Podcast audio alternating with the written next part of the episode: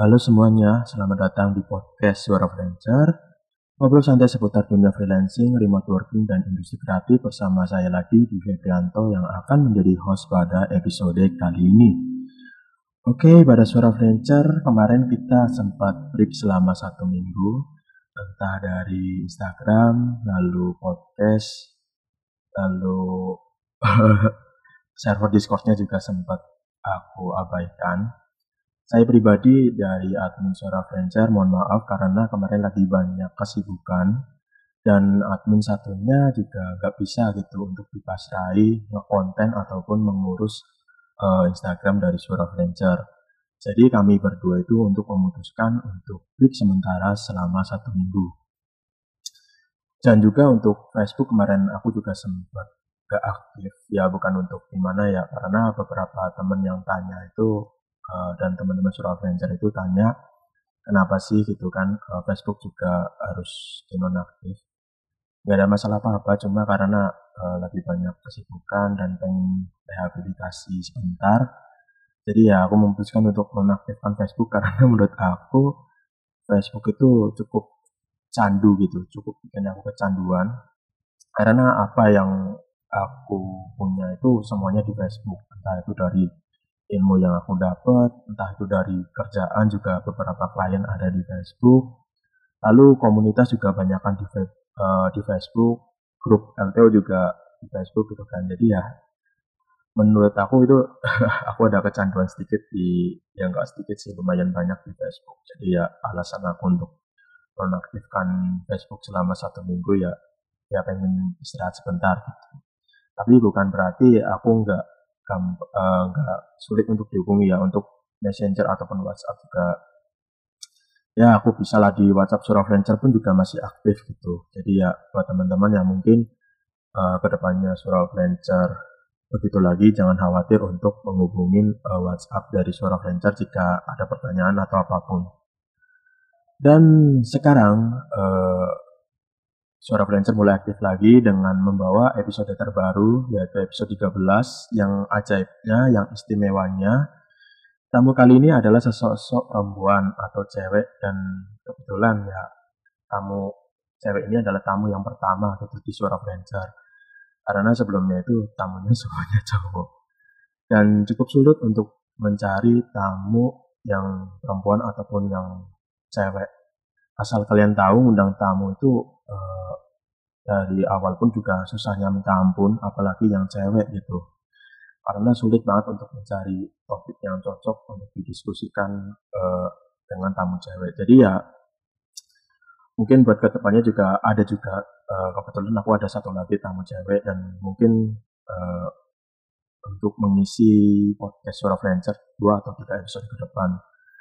Jadi juga tamu ini juga sebagai rasa apresiasi atau rasa bersyukurnya aku buat teman-teman suara freelancer yang cewek yang udah dengerin uh, podcast suara freelancer. Jadi aku sengaja buat menghargai kalian semua yang uh, pendengar cewek biar istilahnya ya uh, bisa untuk teman-teman uh, cewek ini bisa untuk dijadikan motivasi atau bisa dijadikan panutan gitulah istilahnya. Nah, sebelum kita diskusi lebih lanjut, lebih enak kita sapa dulu nih uh, tamu cewek kita pada hari ini. Oke, halo Mbak. Halo Kak Dwi. halo, gimana nih kabarnya nih? Baik-baik, gimana Kak Dwi? Apakah juga baik-baik? Waduh, ya lumayan lah. Aduh, logat logat Semarangnya kelihatan ya. Oh iya dong, orang Semarang kok. uh, situ Semarang sayang apa. Oke, sebelum kita masuk ke diskusinya lebih enak kenalan dulu nih karena kan ada pepatah tak kenal maka tak sayang gitu kan. Jadi lebih menik, eh, lebih enak tuh kita kenalan dulu nih. Oke Mbak uh, Aurel bisa kenalan dari nama mungkin domisili, profesi atau aktivitas sehari-harinya ngapain dan Instagramnya mungkin bisa dipromosikan di podcast ini siapa tahu kan ada yang mau follow gitu. Silakan, Mbak. Halo sobat freelancer. Wis. Kenalin namaku Aurelia Regina, biasa dipanggil Aurel, asal kota dari Semarang. Saya lulusan di Taylor's University Malaysia, jurusan Interaktif Multimedia Design. Sekarang saya bekerja sebagai freelance multimedia designer. Dan kemarin minggu barusan saya selesai kontrak dengan desain agency di Singapura yang wow. kebetulan juga mendapatkan title award winning digital marketing agency.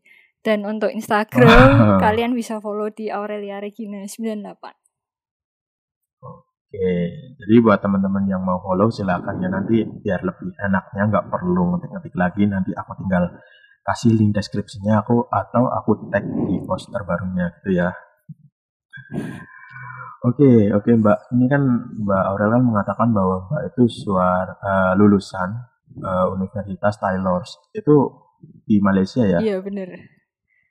Oke, boleh nggak diceritain sedikit apa aja sih yang dipelajari di jurusan yang Mbak uh, yang Mbak uh, dalamin kemarin? Oh, jurusan multi interaktif multimedia desain. Oke, okay. saya tuh belajar banyak banget banyak banyak macam desain. Jadi kayak dari semester 1 saya tuh belajar basic desain kayak ya kalian tahu lah tipografi, gimana buat uh, gimana cara memakai Photoshop, gimana cara pakai Adobe Illustrator, gimana cara pakai After Effects dan kawan-kawan Adobe lainnya. Tapi begitu semester 2 sampai semester 6 itu udah penjurusan. Nah, di tempatku yang di Taylors itu ada dua pada saat itu ada dua sekarang sih udah pecah lagi tapi pada saat itu ada dua ada graphic design sama interaktif multimedia design interaktif multimedia hmm, design okay. dan yang saya pelajari itu banyak banget kayak ada motion graphic lah video editing game design VR hmm. AR VR tuh oh. maksudnya virtual reality AR tuh hmm. augmented reality, ada sound design juga, okay. ada 3D animation, 3D modeling, banyak banget lah. Hmm. Oke, cukup lengkap ya. Wah lengkap banget sih, bisa dibilang sampai audio design pun juga ada. Oke, ini kan tadi ada dua ya yang dipelajari, ada graphic designer dan ada interaktif ya, yeah. media designer. Hmm. Itu bedanya antara keduanya itu apa sih? Bedanya keduanya itu kalau graphic design ini yang menurut sharing teman-teman saya ya karena saya nggak mendalami. Hmm. Jadi itu kalau graphic design tuh mereka belajarnya kayak ini uh, ilmu kayak visual identity, branding design, logo design, publication design, advertising design itu yang berdasarkan teman-teman okay. saya ceritakan tadi yang interaktif multimedia design itu yang tadi saya ceritain kayak belajar motion graphic lah, sound editing lah, bla bla bla. Kalau ditanya bisa apa enggak? Enggak semua bisa sih, tapi saya belajar gitu. Jadi tadi untuk graphic designer itu lebih ke visual apa ya?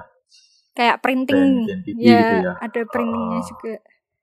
Oke. Okay kalau multimedia di sana itu mencangkup multimedianya ya karena kan multimedia kan gak harus graf, graf grafis gitu kan. Ada audio ada video gitu kan. Ya ada UI UX juga atau iya, mobile ya, apps gitu. coding juga saya sempat belajar. Uh, jadi bisa dibilang itu seperti apa ya kalau di SMK itu ada jurusan yang namanya kan multimedia juga. Hmm. itu hampir mirip sih walaupun uh, aku sendiri itu kan bukan multimedia ya. Dulu aku tuh TKC cuma di sekolahku tuh dulu ada jurusan multimedia. Ya hampir sama. Apa di situ juga belajar fotografi juga?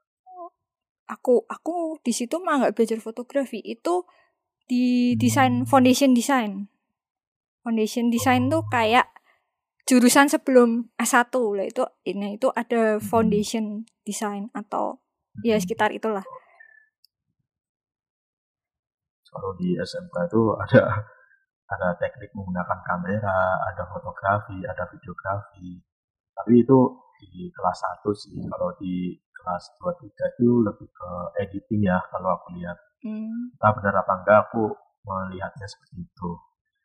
Dan juga ini Mbak Aurel ya kan ketika aku cek Instagramnya kan eh, di situ tertulis bahwa Mbak itu punya tagline adalah seorang multimedia designer. Iya, benar.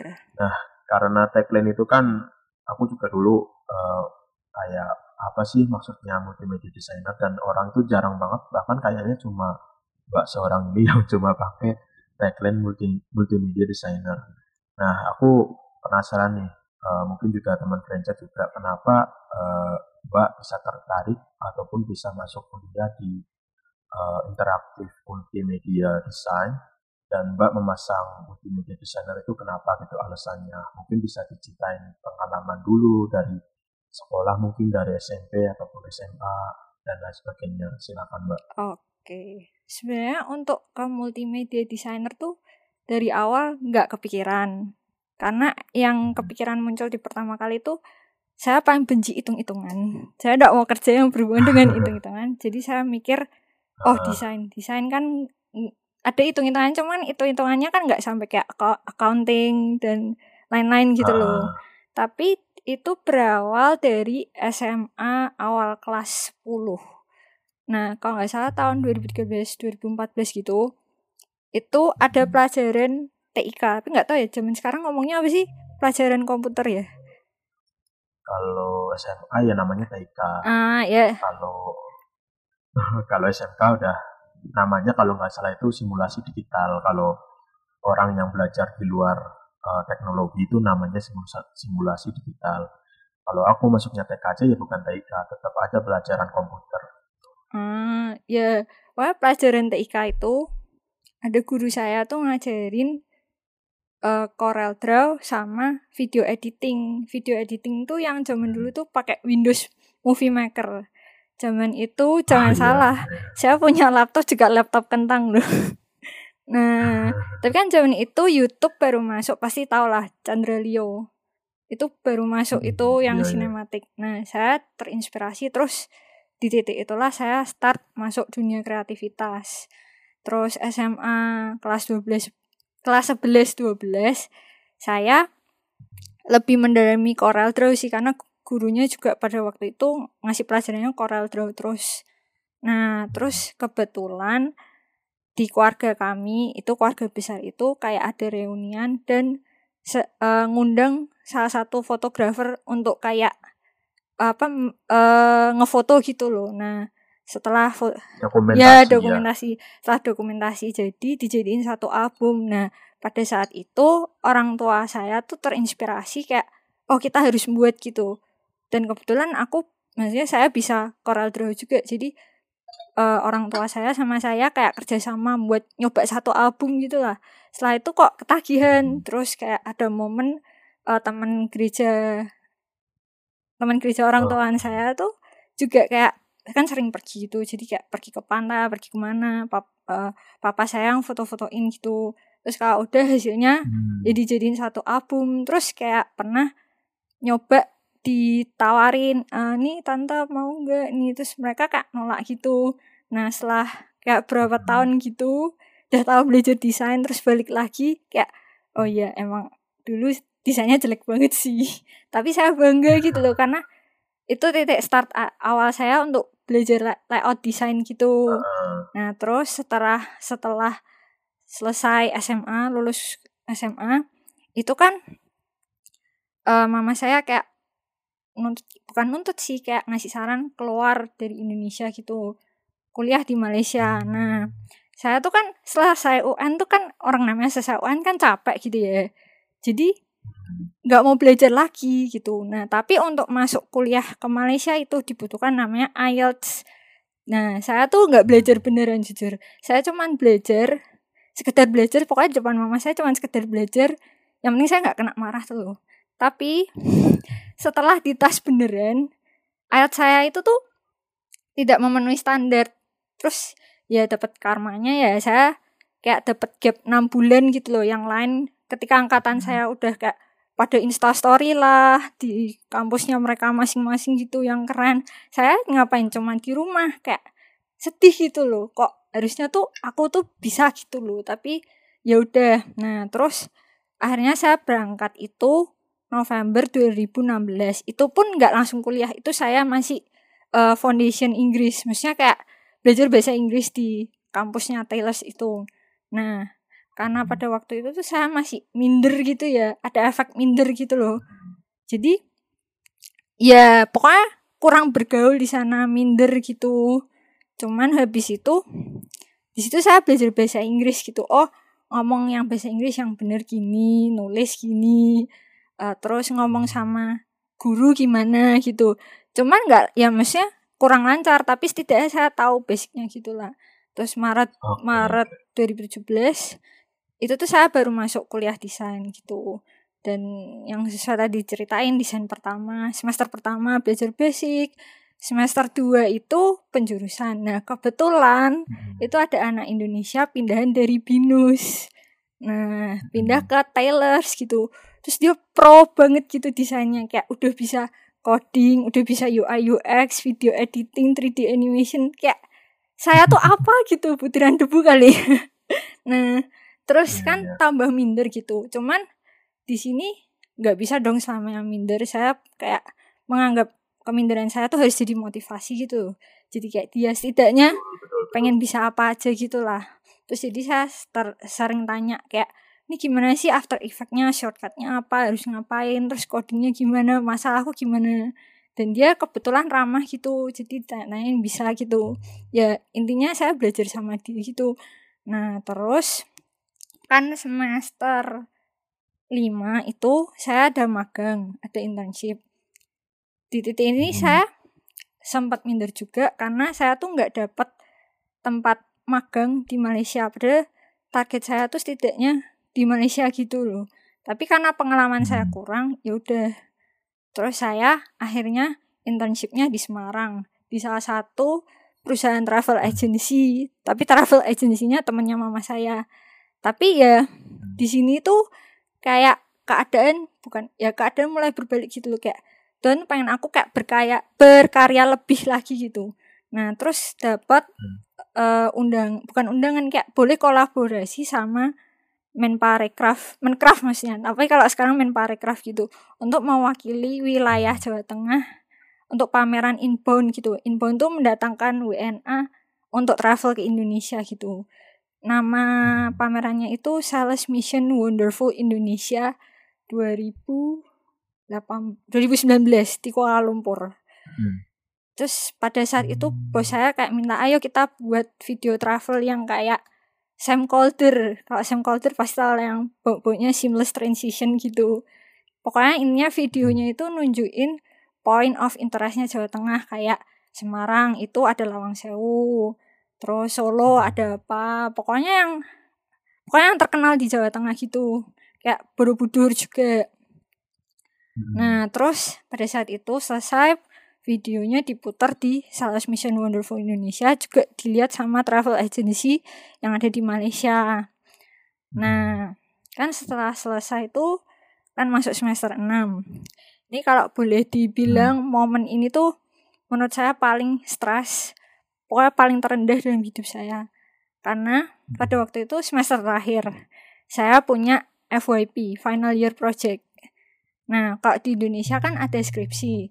Kami tuh bukan skripsi, yeah. kami tuh lebih ke praktek gitu loh. Kayak ada project. Nah, ini project terakhirmu harus ditunjukin ke company-company supaya company-company itu hire ke kamu gitu loh. Nah, hmm. tapi di sisi juga exhibition atau pameran ini tuh juga yang buat kita gitu loh. Jadi kayak ada hmm. organisasi, ada admin lah, ada tim desainer, tim marketing, tim media, tim logistik. Nah, saya tuh ditunjuk jadi ketua tim media gitu. Nah, ketua tim media tuh ngapain wow. aja? Ketua tim media tuh kayak ngisi sosial media dengan video dengan video editing lah, video trailer, terus motion graphic, terus sosial media post. Cuman gimana ya, saya tuh di titik itu tuh saya diramein banyak orang gitu loh. Dirimahkan tuh dalam bentuk action kayak contoh pendapat saya tuh nggak didengerin. Terus kayak istilah itu sering dirasani gitu loh sering digosipin gitu loh. Dan dirasani. ya nah kan saya sebagai ketua tuh kayak ngerasa mentalnya mental down gitu loh.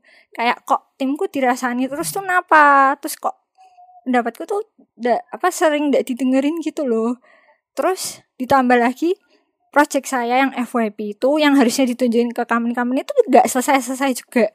Karena saya harus kayak misal nih di tim saya ada satu dua orang yang uh, kerjaannya tuh udah selesai cuman disuruh revisi revisi revisi. Mau nggak mau saya kan harus kayak ngebenerin gitu loh. Dan saya tuh banyak banget harus ngebenerin satu dua orang satu satu sampai tiga orang pekerjaan mereka.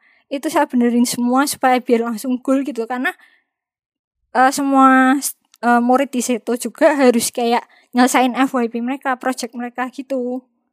Nah, terus kayak ya intinya saya di situ burn out, breakdown, mental breakdown gitu. Terus sempat berpikir untuk bunuh diri. Kayak itu udah beneran, iya. itu udah berdiri.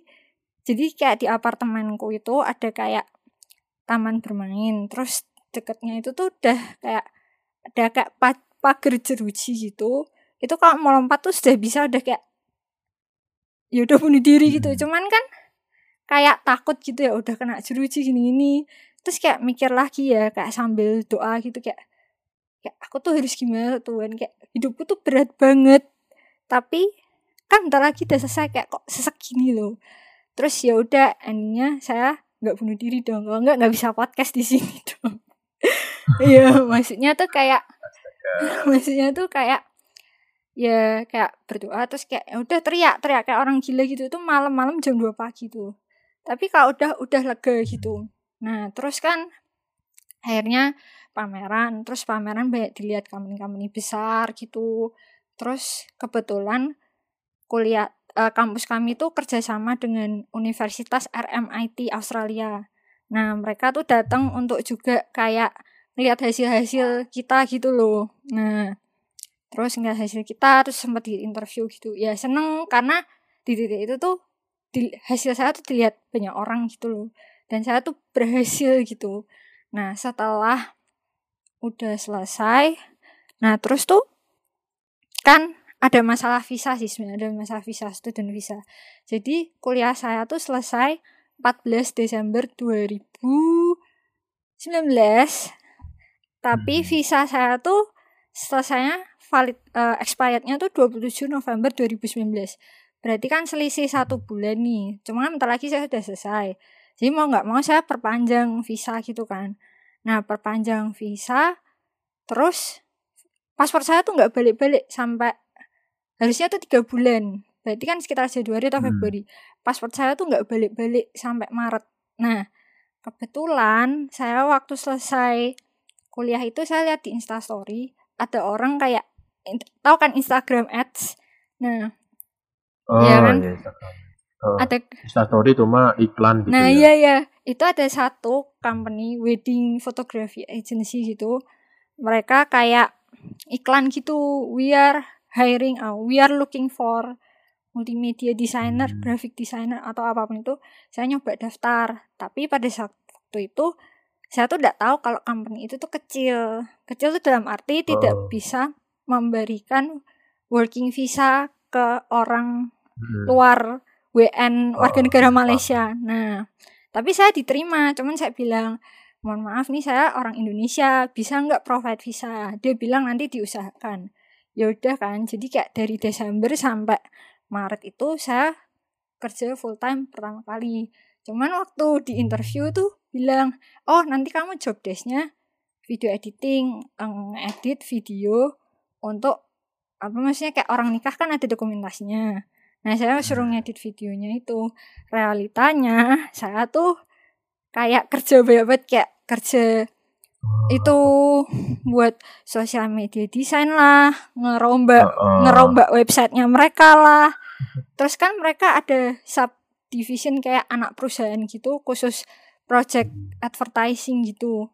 Nah, saya bantu buatin hmm. logo desain lah, terus buatin branding identity. Pokoknya tuh banyak macam gitu. Layout desain juga gitu.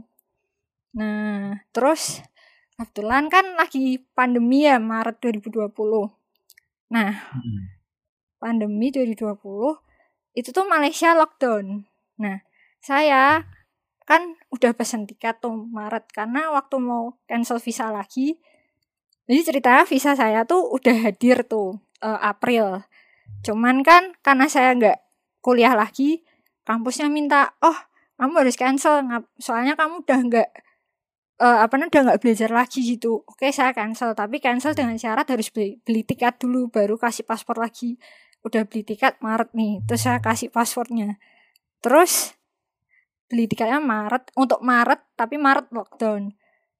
Ya udah akhirnya saya perpanjang itu lockdown tuh sampai Agustus baru Malaysia dibuka, baru bisa keluar dari Malaysia. Jadi total saya kerja itu awal Januari 2020 sampai Agustus. Berarti enam bulan saya kerja full time tanpa uh, working visa. Tapi ya gitu. Oke. Wow perjalanan yang cukup panjang ya. Iya, banyak jatuh bangunnya lah. ah ya benar. Itu sampai sempat ada niatan uh, bunuh diri gitu ya karena stresnya apa ya lebih ke action bullying. Kan ada namanya verbal bullying ada aku kurang tahu ya istilahnya. Yeah. cuma kayak macam-macam bullying kan uh, bullying kan macam-macam kan. Yeah. nah salah satunya yang dalam Mbak Aurel itu kayak sosial kayaknya. Kita kayak uh, sebenarnya nggak apa ya mereka tuh nggak bully secara langsung.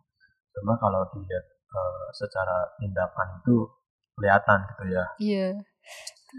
Nah, seperti itu. Dan juga aku juga penasaran nih soal tadi kan sempat kerja di uh, small company yang fotografer itu ya. Iya, yang we, uh, itu, wedding photographer. Uh, uh, itu hampir mirip kayak yang Indonesia ya. Padahal kalau dibilang job desk-nya itu video editing, ternyata ketika udah masuk kerja dan menjalankan itu dapat dapat job desknya macam-macam ya. Iya, kayak kerja kuli gitu, ngerjain ini itu, ini itu. Uh, uh, uh, uh, ya, mirip lah sama uh, keadaan yang di Indonesia itu. Mm. Nah ini soal ini kan sempat kerja di Malaysia ya kemarin ya. Itu yeah. uh, ada perbedaan gak sih yang dirasakan entah itu dalam segi apa ya dalam segi komunikasinya mungkin dalam segi sistem gajinya mungkin mereka mungkin punya sistem gaji sendiri lalu mungkin bagaimana mereka melakukan eh, bagaimana perusahaan melakukan ke karyawannya mungkin kelakuannya seperti apa lalu mungkin ada asuransinya atau enggak itu mungkin bisa dijelaskan enggak bedanya antara hal itu dengan yang ada di Indonesia? Uh, kalau soal gaji sama kayak asuransi dan lain-lain saya kok bisa dibilang belum mengalami itu karena kan soalnya saya kerja cuma enam bulan terus saya kerja tanpa working visa atau visa kerja oh, iya. kalau visa kerja mem kalau setahu saya visa kerja memang kayak ada asuransi dan lain-lain yang tahu tolong komen di Instagram suara freelancer ya tolong dibantu saya iya. nah cuman culture bekerjanya di Malaysia emang beda sama Indonesia yang kayak pertama. Karena saya kan kerja di wedding photography agency itu sama orang Chinese. Oh ya disclaimer. Saya nggak rasis ya tapi ini yeah. kenyataan yang ada di Malaysia itu memang mereka membagi tiga mayoritas suku. Ada Chinese India sama Malaysia. Memang mereka kalau ngomong belak-belakan gitu are you Chinese? Are you Indian? kayak gitu. Nah iya, iya. kebetulan memang saya kerja sama orang Chinese. Mereka akan selalu kayak tanya uh. di awal interview mereka tanya are you, can you speak Mandarin? Oh, kamu bisa ngomong bahasa Mandarin nggak? Because your face is Chinese karena mukamu Chinese gitu loh. Nah ya. saya bilang saya nggak bisa karena emang bahasa pertama saya bahasa Indonesia dan nggak ada apa ya bukan ada yang ngajari tapi saya lupa gitu loh bahasa Mandarin karena kan setiap hari kan ngomong sama temen kan bahasa Indonesia gitu. Nah, alasan mereka itu selalu tanya kayak gitu ke orang-orang Chinese itu tuh karena mereka itu nggak pede sama bahasa Inggris mereka. Jadi mereka kan selalu tanya gitu sama orang baru yang bermuka Chinese gitu. Nah, kayak gitu. Siapa tahu kan bisa gitu ya. Iya. Yeah. Kayak gitu. Terus yang kedua itu nggak semua orang Malaysia itu bahasa utamanya Malaysia. Kayak gitu karena Melayu. Melayu ya bukan bahasa Melayu. Mereka malah ngomongnya tuh Inggris. Cuman Inggrisnya kayak dicampur-campur gitu. Ada yang campur Inggris Cina ada yang campur Inggris Malay gitu. Kayak ini saya kasih contoh ya yang Inggris Chinese ya.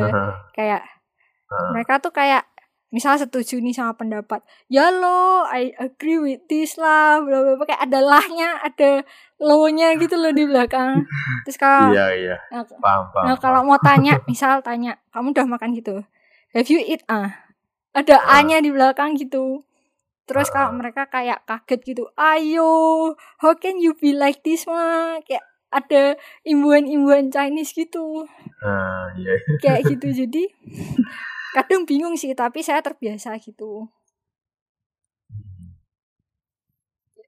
Jadi kalau bisa dibilang kalau pengen lihat contohnya itu kayak kita lihat Upin Ipin itu bagian meme-nya itu kan mirip banget tuh. ah iya iya iya. Bener banget. Jadi kalau bisa dikatakan di Indonesia juga mungkin ada sih orang yang walaupun kalau lihat aku lihat orang Chinese itu udah membaur gitu sama budaya-budaya lokal contohnya kayak orang Semarang juga banyak yang Chinese kan kayak Chinese Semarangan terus Mm-mm, yang iya, di iya. Surabaya gitu kan itu itu malah orang-orang Chinese di kota-kota Surabaya Semarang iya bener eh, bahkan di kotaku juga itu pun juga udah membaur sama budaya itu budaya maksudnya Hmm. budayanya gitu. kalau di di Malaysia itu enggak ya maksudnya mereka itu tidak terlalu menerapkan budaya Malaysia itu ke di Iya, bener. enggak ya mereka malah lebih mengotak-ngotakan gitu kayak oh jujur saya kaget waktu sampai Malaysia itu kayak mereka tuh orang Malaysia atau orang Chinese Malaysia yang temenan sama saya tuh mereka cerita kayak oh di di kami ini kalau sekolah dari kecil SD PTK ya? Aku aku lupa. Pokoknya intinya tuh kayak dibagi tiga. Ada sekolah Chinese untuk ras Chinese sekolah Ing- sekolah Malay Oh, untuk gitu. ras Malaysia sekolah India untuk ras India. Cuman kuliah udah nggak dipeta-petakan lagi. Hanya waktu kayak Hmm. dari SD sampai SMA eh ha, SD sampai SMA berarti cukup kan lebih ke rasisnya lebih kayak mengkotak-kotakan diri gitu ya. Iya. Kalau soal rasis kayaknya nggak terlalu ya di sana ya. Yang saya rasakan sih enggak sih. Cuma mereka kayak menutup diri gitu kayak nggak suka berbaur dengan etnis lain gitu ya. Iya soalnya kayak yaitu kendala bahasa gitu. Kayak mereka nggak pede sama bahasa Inggrisnya lebih memilih untuk temen yang satu bahasa gitu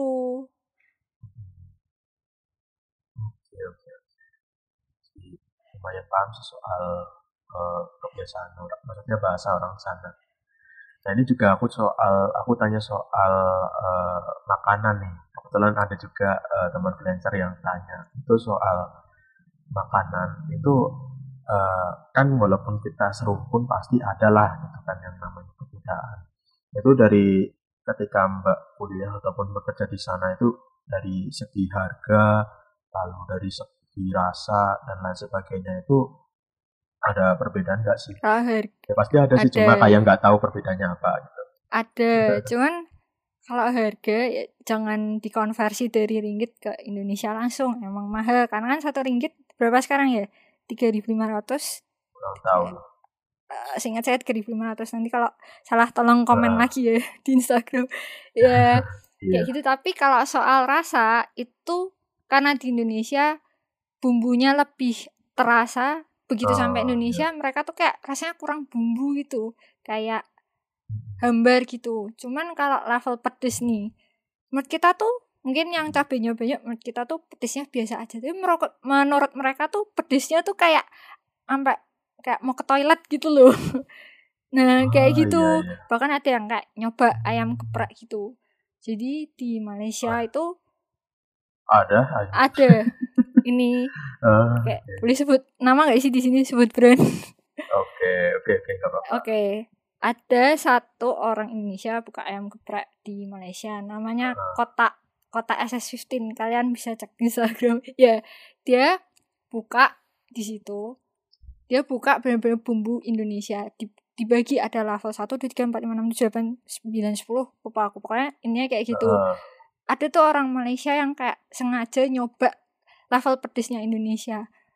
Terus iya. pas lagi makan mereka kayak kepedesan nangis gitu sampai ada yang bolak-balik ke toilet di restoran itu kalau nggak salah ya kayak gitu tapi menurut orang Indonesia kayak level 2 tuh apaan Biasa sih aja, level 3 ya kayak gitu tapi menurut mereka tuh, tuh pedes banget ya itu Oke. Wah. Gitu ya. Iya.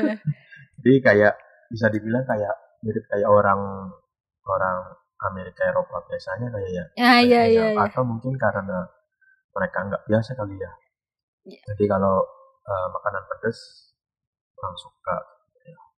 Oke, ini soal tanya lagi nih soal ini kan eh, kita lihat kalau di Indonesia itu kan pekerjaan digital salah satunya adalah seorang graphic designer ataupun multimedia designer sekalipun eh, di Indonesia itu kurang dihargai gitu kan iya dalam segi sosial media maksudnya dalam segi eh, pendidikan atau apa pun bahkan kayak ketika kita berhadapan orang yang aku yang pernah ngalamin sendiri ya orang yang paham tentang dunia desain pun juga mereka kadang kayak meremehkan gitu eh, apa sih eh, desain logo seperti itu dan sebagainya. Gitu kan ke depannya itu untungnya apa gitu kan. Iya.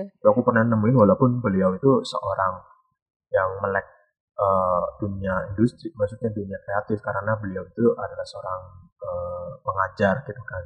iya Kalau di Malaysia itu eh, separah itu enggak sih? Kalau maksudnya di Malaysia itu eh, apa sikap eh, sikap mereka itu terhadap seorang yang bekerja di industri kreatif, salah satunya graphic designer itu gimana di masyarakat luas ya. Kalau di orang-orang yang eh, profesional sih pasti ya mereka menghargai. Cuma kalau yang masyarakat luas itu gimana? ah kalau masyarakat luas gimana ya enggak mungkin sana saya jarang berbaur banget sama warga Malaysia jadi saya nggak tahu cuman ada satu problem yang ada di Malaysia soal logo desain kalau di Indonesia kan logo travel kita Wonderful Indonesia kalau Hmm. Malaysia waktu itu apa ya visit Malaysia atau apa itu aku lupa itu waktu itu eh, pemerintahan mereka buat logo baru. Nah terus Eh, logo barunya itu tidak meng-hire profesional desainer, malah nge-hire orang yang kurang profesional atau masih junior atau gimana Iya gitu. pernah di Nah, ya itu. Terus kayak logonya tuh kurang memuaskan gitu loh, kayak nggak sebagus logo kita, wih. Ya tapi ya gitu, sampai dosen saya itu bukan ngomel ya, kayak buat post sendiri untuk kayak ngasih tahu kayak masa logonya kayak gini sih? Harusnya kan bisa hire orang yang lebih profesional. Atau misal buat Eh, sayembara lomba gitu. Atau enggak pergi ke satu agensi investasi sekalian ke logo ini karena kan logo ini kan dilihat Ah. banyak negara-negara gitu dan logo ini tuh benar, buat benar. inbound untuk warga negara bukan Malaysia untuk datang ke Malaysia gitu loh masa kayak Mm, mm. itu sih kayak gitu oke, oke. Ini aku juga lagi browsing-browsing bahwa yang logo yang dimaksud itu adalah eh, Visit Malaysia 2020 ya. ah iya iya iya ada dari nya iya ya aku juga sempat eh, lihat kasusnya dan lucu sih sekelas logo project negara gitu kan Nah. maksudnya gede gitu kan. Nah pasti ada dana lah maksudnya maksudnya kayak udah ada anggaran gitu untuk Nah. eh, project segede itu nah tuh masa kalau kita lihat looknya sendiri walaupun kita bukan seorang desainer pun juga kelihatan ya bahwa eh, logo ini itu kayak kurang gimana gitu. Kurang profesional lah. Temanku juga Iya. eh, eh, temanku yang bukan desainer pun juga merasakan bahwa ya logo ini memang kurang gitu. Berarti kita kayak di Indonesia masih mending gitu kan walaupun eh, masyarakatnya itu kurang mungkin kurang menghargai cuma kalau dalam urusan eh, berkarya itu kayaknya lebih baik orang Indonesia kali ya walaupun di Indonesia itu penjurusannya itu kurang gitu dalam hal kreatif gitu ya. Iya, guru saya bakal bilang kayak, jadi gini kan saya masuk kuliah nih. Nah ada orang Indonesianya, saya sama teman satu lagi yang di Binus sama sa- satu lagi ada gitu. Nah kayak mereka, maksudnya kelompokan orang Indonesia ini sama orang Malaysia lainnya itu kalau mau lihat-lihatan GPA nih, maksudnya sorry IP, IP, Hmm. IP, IP. Nah itu tuh malah IP-nya lebih Iya. tinggi orang Indonesia. Dan kalau memang kayak Hmm. dibandingin memang orang Indonesia tuh lebih kreatif dari hasilnya lah, cara kerjanya lah, nyari idenya ya. Karena kan orang Indonesia itu kayak budaya kita tuh kan banyak ya kan Ya, beragam. beragam banget jadi kayak inspirasi itu juga ada kalau di Malaysia tuh Heeh. tidak sebanyak kita gitu loh ada tapi tidak sebanyak kita jadi kurang gitu loh yang yang saya rasain gitu sih Mm-mm. Oke, itu yang Mbak ini ya buat yang mungkin teman-teman surabaya dari Malaysia mungkin yang denger ini menurut Mbak Regina ya dari apa yang dialami. Cuma kalau eh, kasus sebenarnya itu kurang tahu ya karena Mbak Regina kan mengatakan kurang berbaur gitu ya. Iya Dan benar. mungkin juga bukan warga di situ ya, jadi kurang eh, tahu secara dasarnya. Jadi dari apa yang Mbak Aurelia ini rasakan selama itu. Itu empat tahun ya ya kuliah di sana sambil kerja itu. Kuliahnya tiga tahun kerja ya ya kurang lebih enam bulan jadi tiga setengah tiga setengah Ini juga aku penasaran nih ya. Ini soal mungkin Mbak eh, Regina tahu, kalau enggak ya juga enggak masalah, enggak usah dijawab dengan apa-apa. iya Ini soal logo, ini bilang soal logo, logo HUT ke-55 eh, Malaysia nih. Mungkin boleh di searching atau apa, itu itu beneran apa enggak sih? Karena aku masih simpang siur soal logo tersebut. Wih, Karena gambarnya sangat sangat aneh gitu kalau dilihat secara itu vulgar. gitu.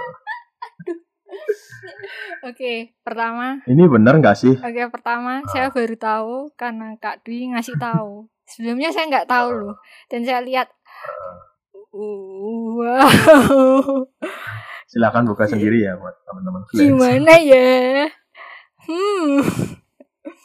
Ini bener nggak sih? Kayaknya sih hoax ya, cuma aku kayak belum dapat informasi tahu. pastinya. nggak tahu aku. Serius. Oh, saya nggak tahu serius. Ini baru tahu sekarang. Karena ketika di searching yang muncul cuma gambar logo itu. astaga. Wow. Selain tadi logo Visit Malaysia yang emang eh, kontroversial, ini juga ada logo HUT 55 eh, Malaysia itu cukup vulgar banget sih gambarnya. wow. Walaupun tujuannya bukan itu mungkin, tapi kalau secara dilihat secara visual ya aneh. iya sih banyak persepsi Iya. Oke, oke itu ya. Buat teman-teman yang penasaran silahkan cek sendiri logonya, Iya. silahkan berkomentar nanti kalau eh, podcast ini sudah tayang gitu di sosial media itu Iya. boleh berkomentar di post di sini. yang tahu klarifikasi selanjut- juga yang tahu klarifikasi Iya, juga mungkin ada yang tahu, eh, mungkin ada yang tahu bisa jelaskan gitu. Siapa tahu kan ya bisa kasih insight juga kenapa logonya seperti ini. Ih, Oke, selanjutnya ini ada, nah ini soal, hmm, apa ya? Tadi kan soal Mbak ini kan pernah lama kerjaan, Iya, eh ah, benar. Tadi shock kultur udah dibahas belum ya? udah tadi. Mbak kan pasti kan kayak udah ya tadi ya, kayak pasti pernah awal-awal pertama masuk, eh maksudnya Malaysia itu kan kayak Syok. Iya, udah tadi. apa ya udah ya tadi Iya. oke selanjutnya kayak ini mbak kan tadi bercerita soal kerja nih Hmm. eh, dan di situ mbak kayaknya bahas soal lingkar juga ya tadi ya Eh, bahas sedikit soal lingkar nah ini iya. aku juga penasaran juga sekaligus penasaran karena aku sendiri itu kalau lingkar lingkar ngomongnya gimana sih lingkar LinkedIn. Kalau saya bacanya LinkedIn LinkedIn. ya Iya, LinkedIn. Ah, oke LinkedIn ya LinkedIn aja Iya. Oke, LinkedIn aja karena aku kan penasaran nih bagaimana cara uh, membangun secara profesional maksudnya cara bersosial media yang benar karena aku sendiri cuma bikin-bikin aja, cuma uh, apa istilahnya cuma kasih foto profil udah gitu cuma sisi data nggak bisa apa Nah, Mbak uh, Aurelia ini ada cara sendiri nggak sih biar uh, LinkedIn eh link, LinkedIn, LinkedIn-nya iya. itu LinkedIn-nya itu uh, maksudnya bisa membantu untuk melamar pekerjaan atau ketika research sama orang lain lalu kita mungkin di hire atau segala macamnya itu ada tipsnya sendiri nggak? Oke, jadi untuk setup profile di LinkedIn itu pertama kalian harus tahu LinkedIn itu sosial media khusus profesional, pekerja profesional. Karena kan HRD biasa ngeceknya di situ atau HRD ngepost jobnya juga di situ. Jadi kita bisa cari job juga di situ. Nah, untuk setupnya itu kalian pilih foto profil yang tepat dan terlihat profesional gitu fotonya tuh dari muka sampai dede gitu nah kalau misal memang punya rezeki lebih ya diinvestasikan untuk ke foto fotografer profesional gitu karena kan bisa dipakai platform mana aja Facebook, Instagram, LinkedIn. Terus yang kedua kan Oh iya yang ya, terus yang kedua kan terlihat profesional. Jadi meyakinkan gitu loh. Nah, ke, yang kedua kalau punya personal branding itu bannernya bisa di setup pakai personal branding kalian gitu supaya terlihat profesional dan kayak orang tuh lihat oh ini sudah punya personal branding, udah punya uh, stylenya kayak gini ternyata gitu. Terus yang ketiga masukin apa aja semua skill sama pengalaman pernah ikut organisasi apa pernah volunteer apa aja skill apa Adobe Photoshop lah Adobe InDesign Adobe Illustrator dan lain-lain karena ini ya seperti CV tapi CV-nya tuh CV yang umum gitu loh. Kalau kita biasa buat CV kan sesuai yang uh, yang job yang dituju gitu loh. Jadi kita misal mau masuk company uh, perusahaan yang videographer atau fotografer ya udah CV-nya yang isinya skill dan pengalaman yang relevan untuk fotografi gitu loh. Padahal kan mungkin kamu misalnya mungkin aku atau kamu atau yang lainnya kan pasti punya pengalaman yang di luar fotografer atau volunteer di luar fotografer. Jadi dimasukin aja karena biasanya orang tuh lihat kalau tertarik dia akan chat atau message kamu pribadi gitu. Terus yang keempat minta rekomendasi dari atasan atau supervisormu atau siapa pun yang pernah kerja bareng sama kamu. Karena rekomendasi ini bukan recommended eh kamu kerja sama ini bukan itu beda-beda rekomendasi. Maksudnya tuh rekomendasi ini tuh testimoni gitu loh. Kamu kerja sama si A, A hmm. kayak gimana, kerja sama si B gimana, yeah, yeah, yeah. nanti B kasih testimoni kerja sama kamu, kamunya gimana dan lain-lain gitu. Terus yang kelima, share konten relevan atau yang sesuai sama job dan minat kalian gitu jangan kayak share di luar desain kalau misal suka desain ya di share tentang hal desain apa aja podcast apa podcast suara freelancer juga boleh ya ya ya kayak gitu okay, tapi okay. jangan post kayak yang pribadi banget gitu karena kan sekali lagi nih hmm. profesional gitu loh terus uh, yang keenam connect sama teman-teman atau uh, influencer yang sesuai minat dan bakat gitu loh. Karena siapa tahu teman kalian ini tuh pernah kerja di suatu agensi, terus agensi ini tuh nyari. Nah, biasanya nyarinya mutual friend gitu. Soalnya ini kejadian sama saya gitu. Karena adik kelas saya mutual friend sama saya. Nah, si adik kelas ini kerja di agensi Singapura tadi yang saya ceritain. Terus uh -uh. orangnya nyariin nyari itu loh tambahan freelancer lagi freelance design. Nah, terus ketemu profil saya karena karena sepertinya temenan sama saya juga dan juga ada tulisan recommendation dari bos saya. Hmm. Jadi dia yakin terus message saya untuk kirim CV hmm. dan portofolio gitu. Oke. Okay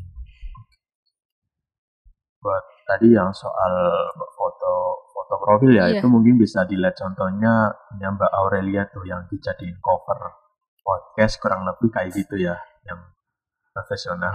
Iya, ya itu. Tapi kalau mau ngecek LinkedIn saya itu LinkedIn uh, linkedin.com slash in slash Aurelia Regina 98 Oh iya, yeah. uh, sama satu tips lagi, custom link. Soalnya kalau yang di LinkedIn itu biasanya custom linknya kayak Aurelia Regina terus ada uh, angka random gitu. Kalau bisa di custom gitu. Hmm. Jadi waktu HRD atau siapa pun yang lihat di CV kalian ada link relevan itu tadi linkedin.com di CV kalian itu terus langsung dicek sama HRD-nya. Itu. Oke. Mbak Mbak sendiri juga punya website kan kalau masalah. Oh iya, saya punya website. Ya, cuman masih apa namanya masih under maintenance kayak masih development Aduh. gitu belum yang kayak rilis publish full gitu soalnya hmm. saya emang udah apa kenapa? Udah bagus udah bagus banget maksudnya. Udah aku lihat kemarin itu udah udah profesional look gitu. Udah kayak kalau misal misal aku sebagai HRD gitu mau hire itu udah yakin gitu kan. Karena ketika lihat websitenya aduh udah bagus gitu kan. Walaupun cuma satu page gitu ya kalau nggak salah. Eh sebenarnya page cuma dua page atau page-nya banyak. Soalnya page-nya kan jadi ceritanya gini saya membuat website itu karena saya berpikir kayak Behance ya Behance itu kayak untuk saya untuk share-share tentang layout design sama visual identity. Tapi kalau untuk share video dan lain-lain tuh saya kurang tahu. Setahu saya dikasih tahu temen kalau mau share video editing itu pakai Vimeo. Cuma di Indonesia kan Vimeo Oh, iya. diblokir. iya di blog Nah, saya mikir udahlah saya buat website yang isinya portofolio yang aku banget gitu loh, yang saya banget gitu.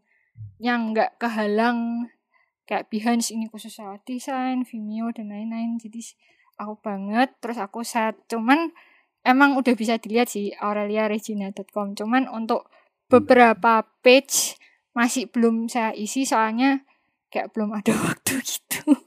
masih kayak ngerjain yang lain kan. Jadi kayak itu eh depending dulu gitu. Oh, udah bagus udah Maka, keren sih maksudnya udah oh, makasih. profesional. Makasih. ini ini buat sendiri atau hire website eh oper mungkin atau website atau apa buat sendiri saya buat sendiri pakai squarespace.com gitu. Sebenarnya saya awalnya nggak- jujur saya kalau disuruh coding tuh bisa cuman kayak kurang rapi gitu. Nah, waktu saya kerja di wedding fotografi itu kan dapat tugas dari bos saya, "Eh, kamu tolong rombak eh, website kami gitu karena website kami itu jelek banget gitu." Nah, saya kan bingung.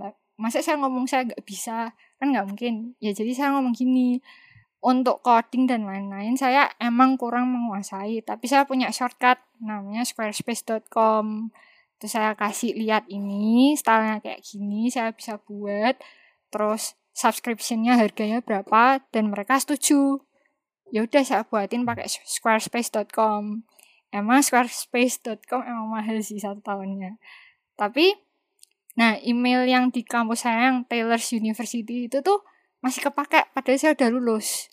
Nah, kalau ada kalian yang punya email dari kampus kalian yang belakangnya bukan belakangnya Gmail belakangnya nama sekolah kalian. Nah, itu coba dipakai. Kalau terdaftar, kalian tuh dapat diskon 50% untuk satu tahun pertama. Tahun kedua, ketiga, keempat, bayar full lagi untuk satu tahun gitu. itu juga bermanfaat sih buat daftar Adobe itu juga ada diskon khusus eh, mahasiswa Iya, iya, juga iya. ada diskon khusus ada harga deh ada harga khusus untuk eh, pelajar bukan diskon lagi ada harga khusus ya yang lain-lain juga gitu banyak eh, software ataupun penyedia penyedia itu yang membuat harga versi untuk eh, mahasiswa ataupun pelajar salah satunya ta- tadi yang disebutkan Ya, itu Aurelia, bener. terus Adobe, setahu juga Adobe juga iya, Corel Draw juga iya, setahu sih, Oh, dan lain sebagainya. Jadi buat teman-teman yang punya email kampus itu manfaatin. iya benar. Iya. Benar sekali. Nah ini kan Mbak sempat juga kan cerita bahwa Mbak pernah eh, belajar layout design kan. Iya. Nah ini aku penasaran banget nih. Kebetulan aku juga lagi belajar sedikit-sedikit walaupun aku nggak serius ke situ. Cuma aku kayak pengen belajar ke layout design karena kan kebetulan nih soal Canva design ini kan lagi populer banget nih. Ah, iya, iya, iya. Bener. Eh, lagi populer banget. Nah dibutuhkan juga skill layout di situ walaupun di Canva sendiri itu kan udah ada apa ya Template-nya. udah ada patok iya gitulah aku kurang lupa istilahnya apa tapi ya kita juga harus punya skill layout biar eh, template yang kita buat untuk dijual ke klien itu berbeda itu ada tips sendiri nggak sih buat teman-teman freelancer yang mau belajar layout Kalau buat tips, mungkin ada. Cuman karena saya learning by Hmm. doing, mungkin beberapa Oke. mungkin tipsnya mungkin ada yang relevan, mungkin ada yang enggak gitu ya. Jadi tips pertama itu kalian tuh harus tahu hierarki. Ini mau dibaca pertama Oh, iya. hierarki ya mau kapan teks ini maksudnya teks ini mau dibaca pertama kah atau kedua atau ketiga terus kapan harus pakai heading kapan harus pakai body text kapan harus pakai yang teks kecil yang penting kayak sudah tahu ini alur pembaca ini mau dibawa ke mana gitu apakah dari atas ke bawah atau kiri atas ke bawah atau gimana gitu.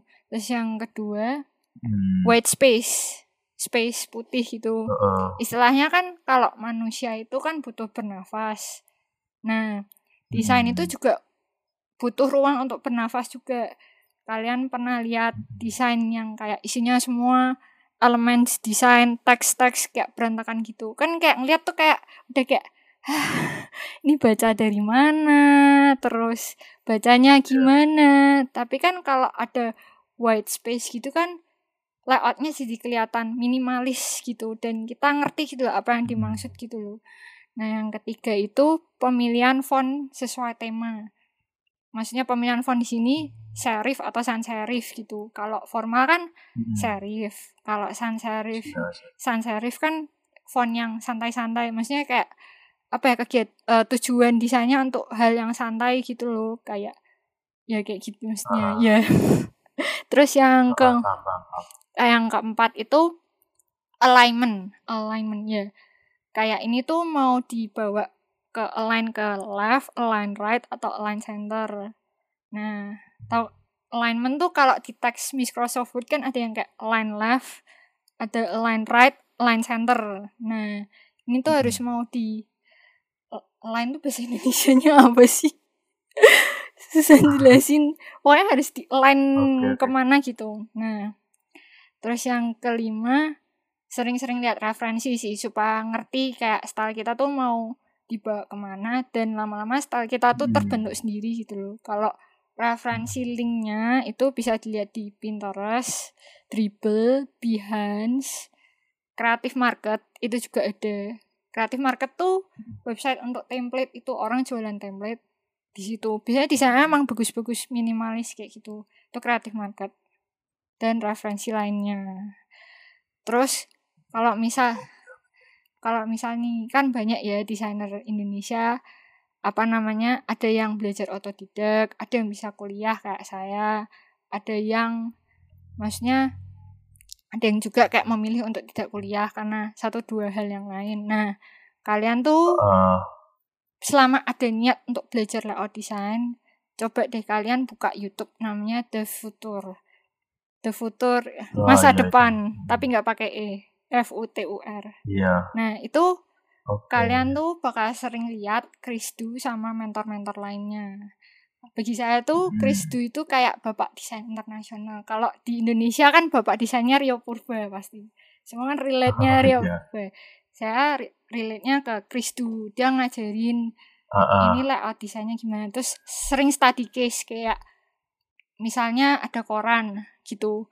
Terus dia nanti ala- analisa gitu di YouTube-nya. Ini harusnya desainnya gimana atau dia punya eh, student apa anak yang buat belajar bareng dia hasil karyanya kayak gimana terus di analisa analisa bareng terus didiskusiin bareng harusnya kayak gimana gitu itu aja sih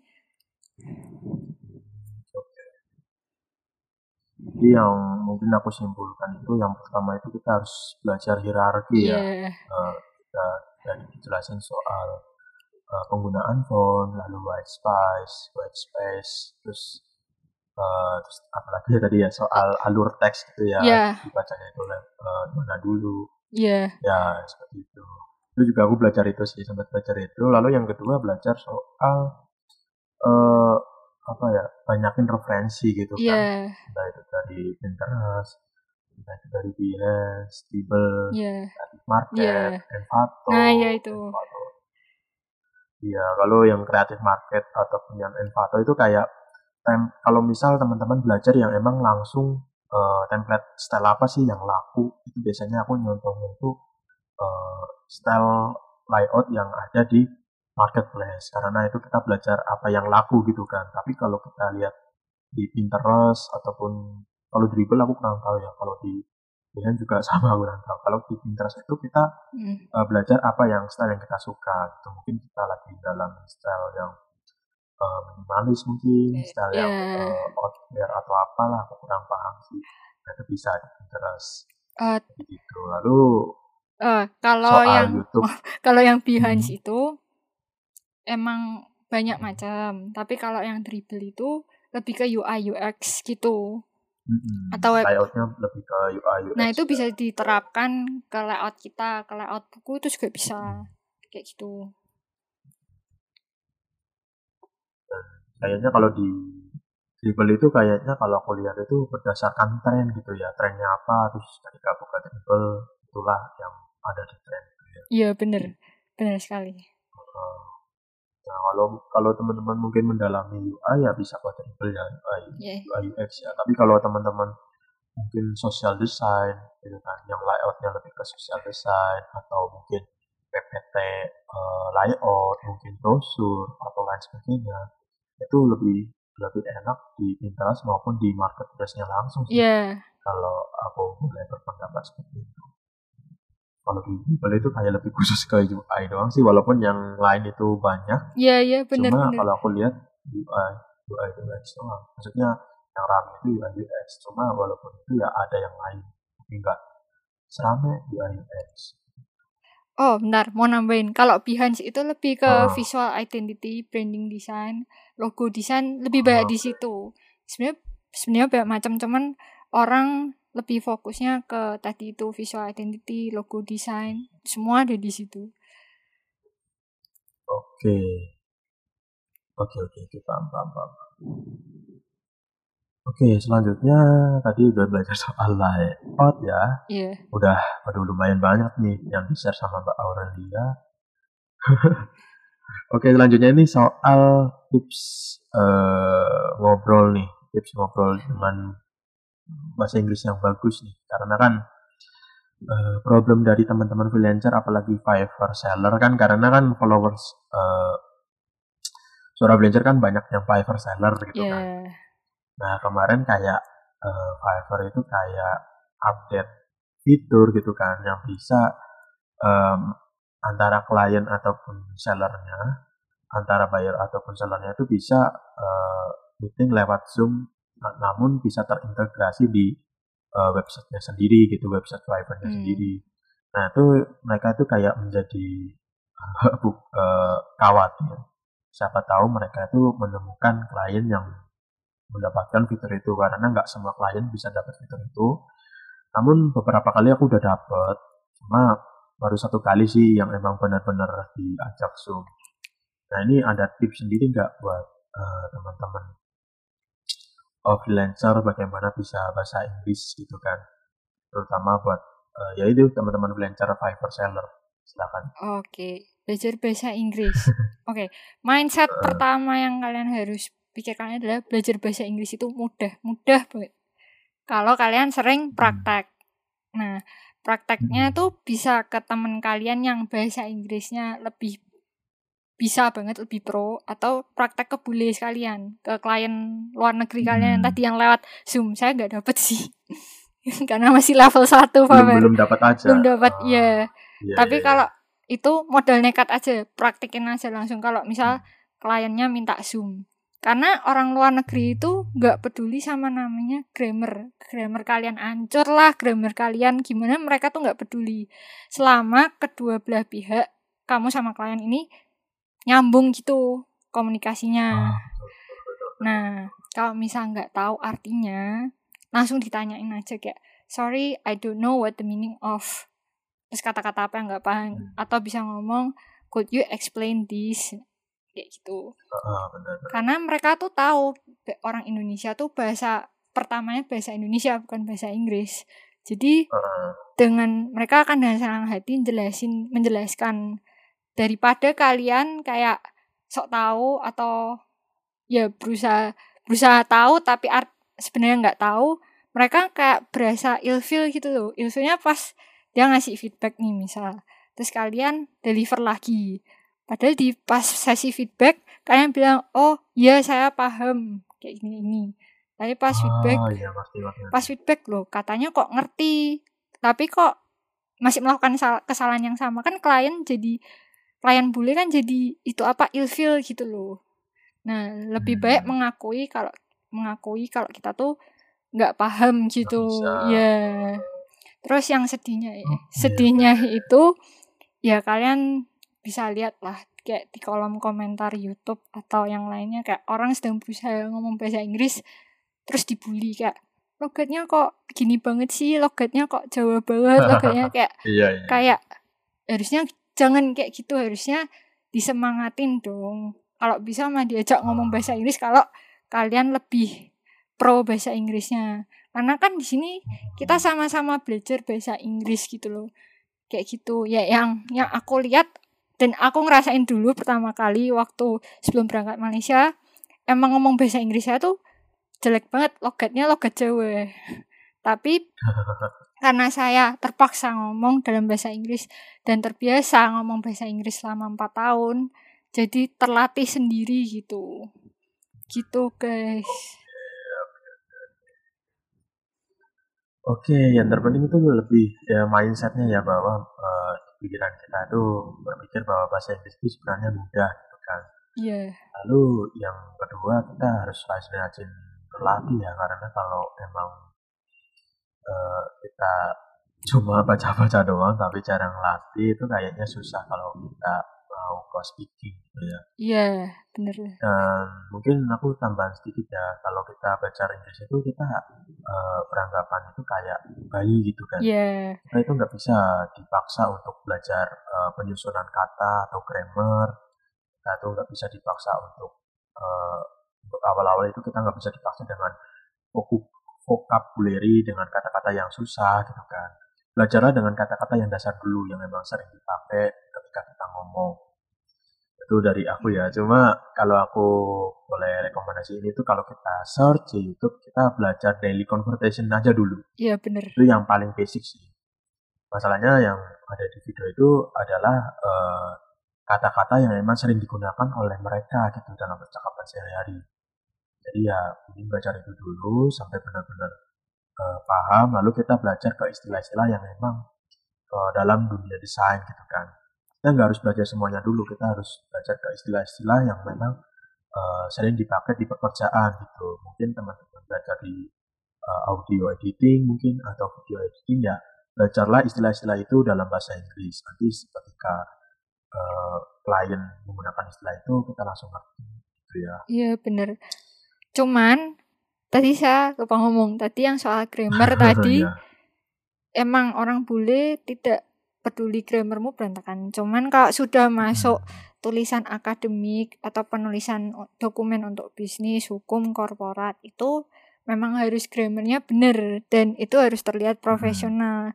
Cuman kalau misal masih takut nih grammarnya kelihatan benar tapi masih takut saya punya rekomendasi website untuk benerin grammar kalian. Namanya grammar grammarly.com.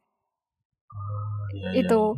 Biasa saya selalu kayak gitu kalau misal udah mulai nulis-nulis di Fiverr itu saya cek dulu grammarnya bener gak takutnya kan salah paham gitu.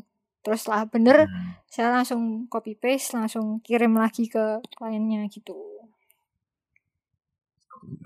Itu juga selain website Grammarly sendiri juga ada extension ya lewat Google Chrome yeah, yeah, yeah. ataupun Mozilla. Ada aplikasinya sendiri maksudnya bukan melulu lewat website doang sih setahu aku. Karena aku juga pakai Cuma jarang sih karena kan kalau percakapan sehari-hari kayaknya nggak perlu pakai grammar karena aku anggapannya nggak tahu juga sih. Ya, ya. Tapi kalau mungkin kalau kita buat dokumen, buat invoice itu nah, perlu sih bener pakai banget. grammar. Juga aku setuju banget soal ini. Kita itu harus jujur bahwa kita itu nggak bisa ketimbang kita itu soal. Iya. Yeah.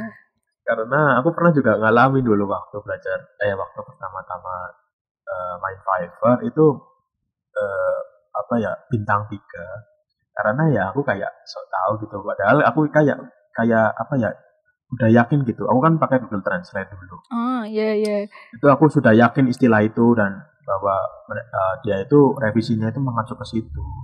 Namun emang uh, salahnya itu aku nggak menanyakan ulang karena kalau mungkin teman-teman nih yang pakai Google Translate kalau kita menemukan istilah baru atau mungkin kata-katanya sedikit. Kata-kata translate itu ambigu. Lebih baik kita itu tanyakan dan pastikan ketimbang kita itu mengerjakan. Lalu kita dia itu revisi lagi gitu. Maksudnya uh, kita menintanyakan ketimbang kita itu uh, sok-sok tahu lalu kita kerjakan malah revisi lagi kan ujung-ujungnya. Hmm, kita bener. tanyakan dulu karena mereka itu sebenarnya welcome gitu kan kalau misal ada pertanyaan seperti itu. Iya.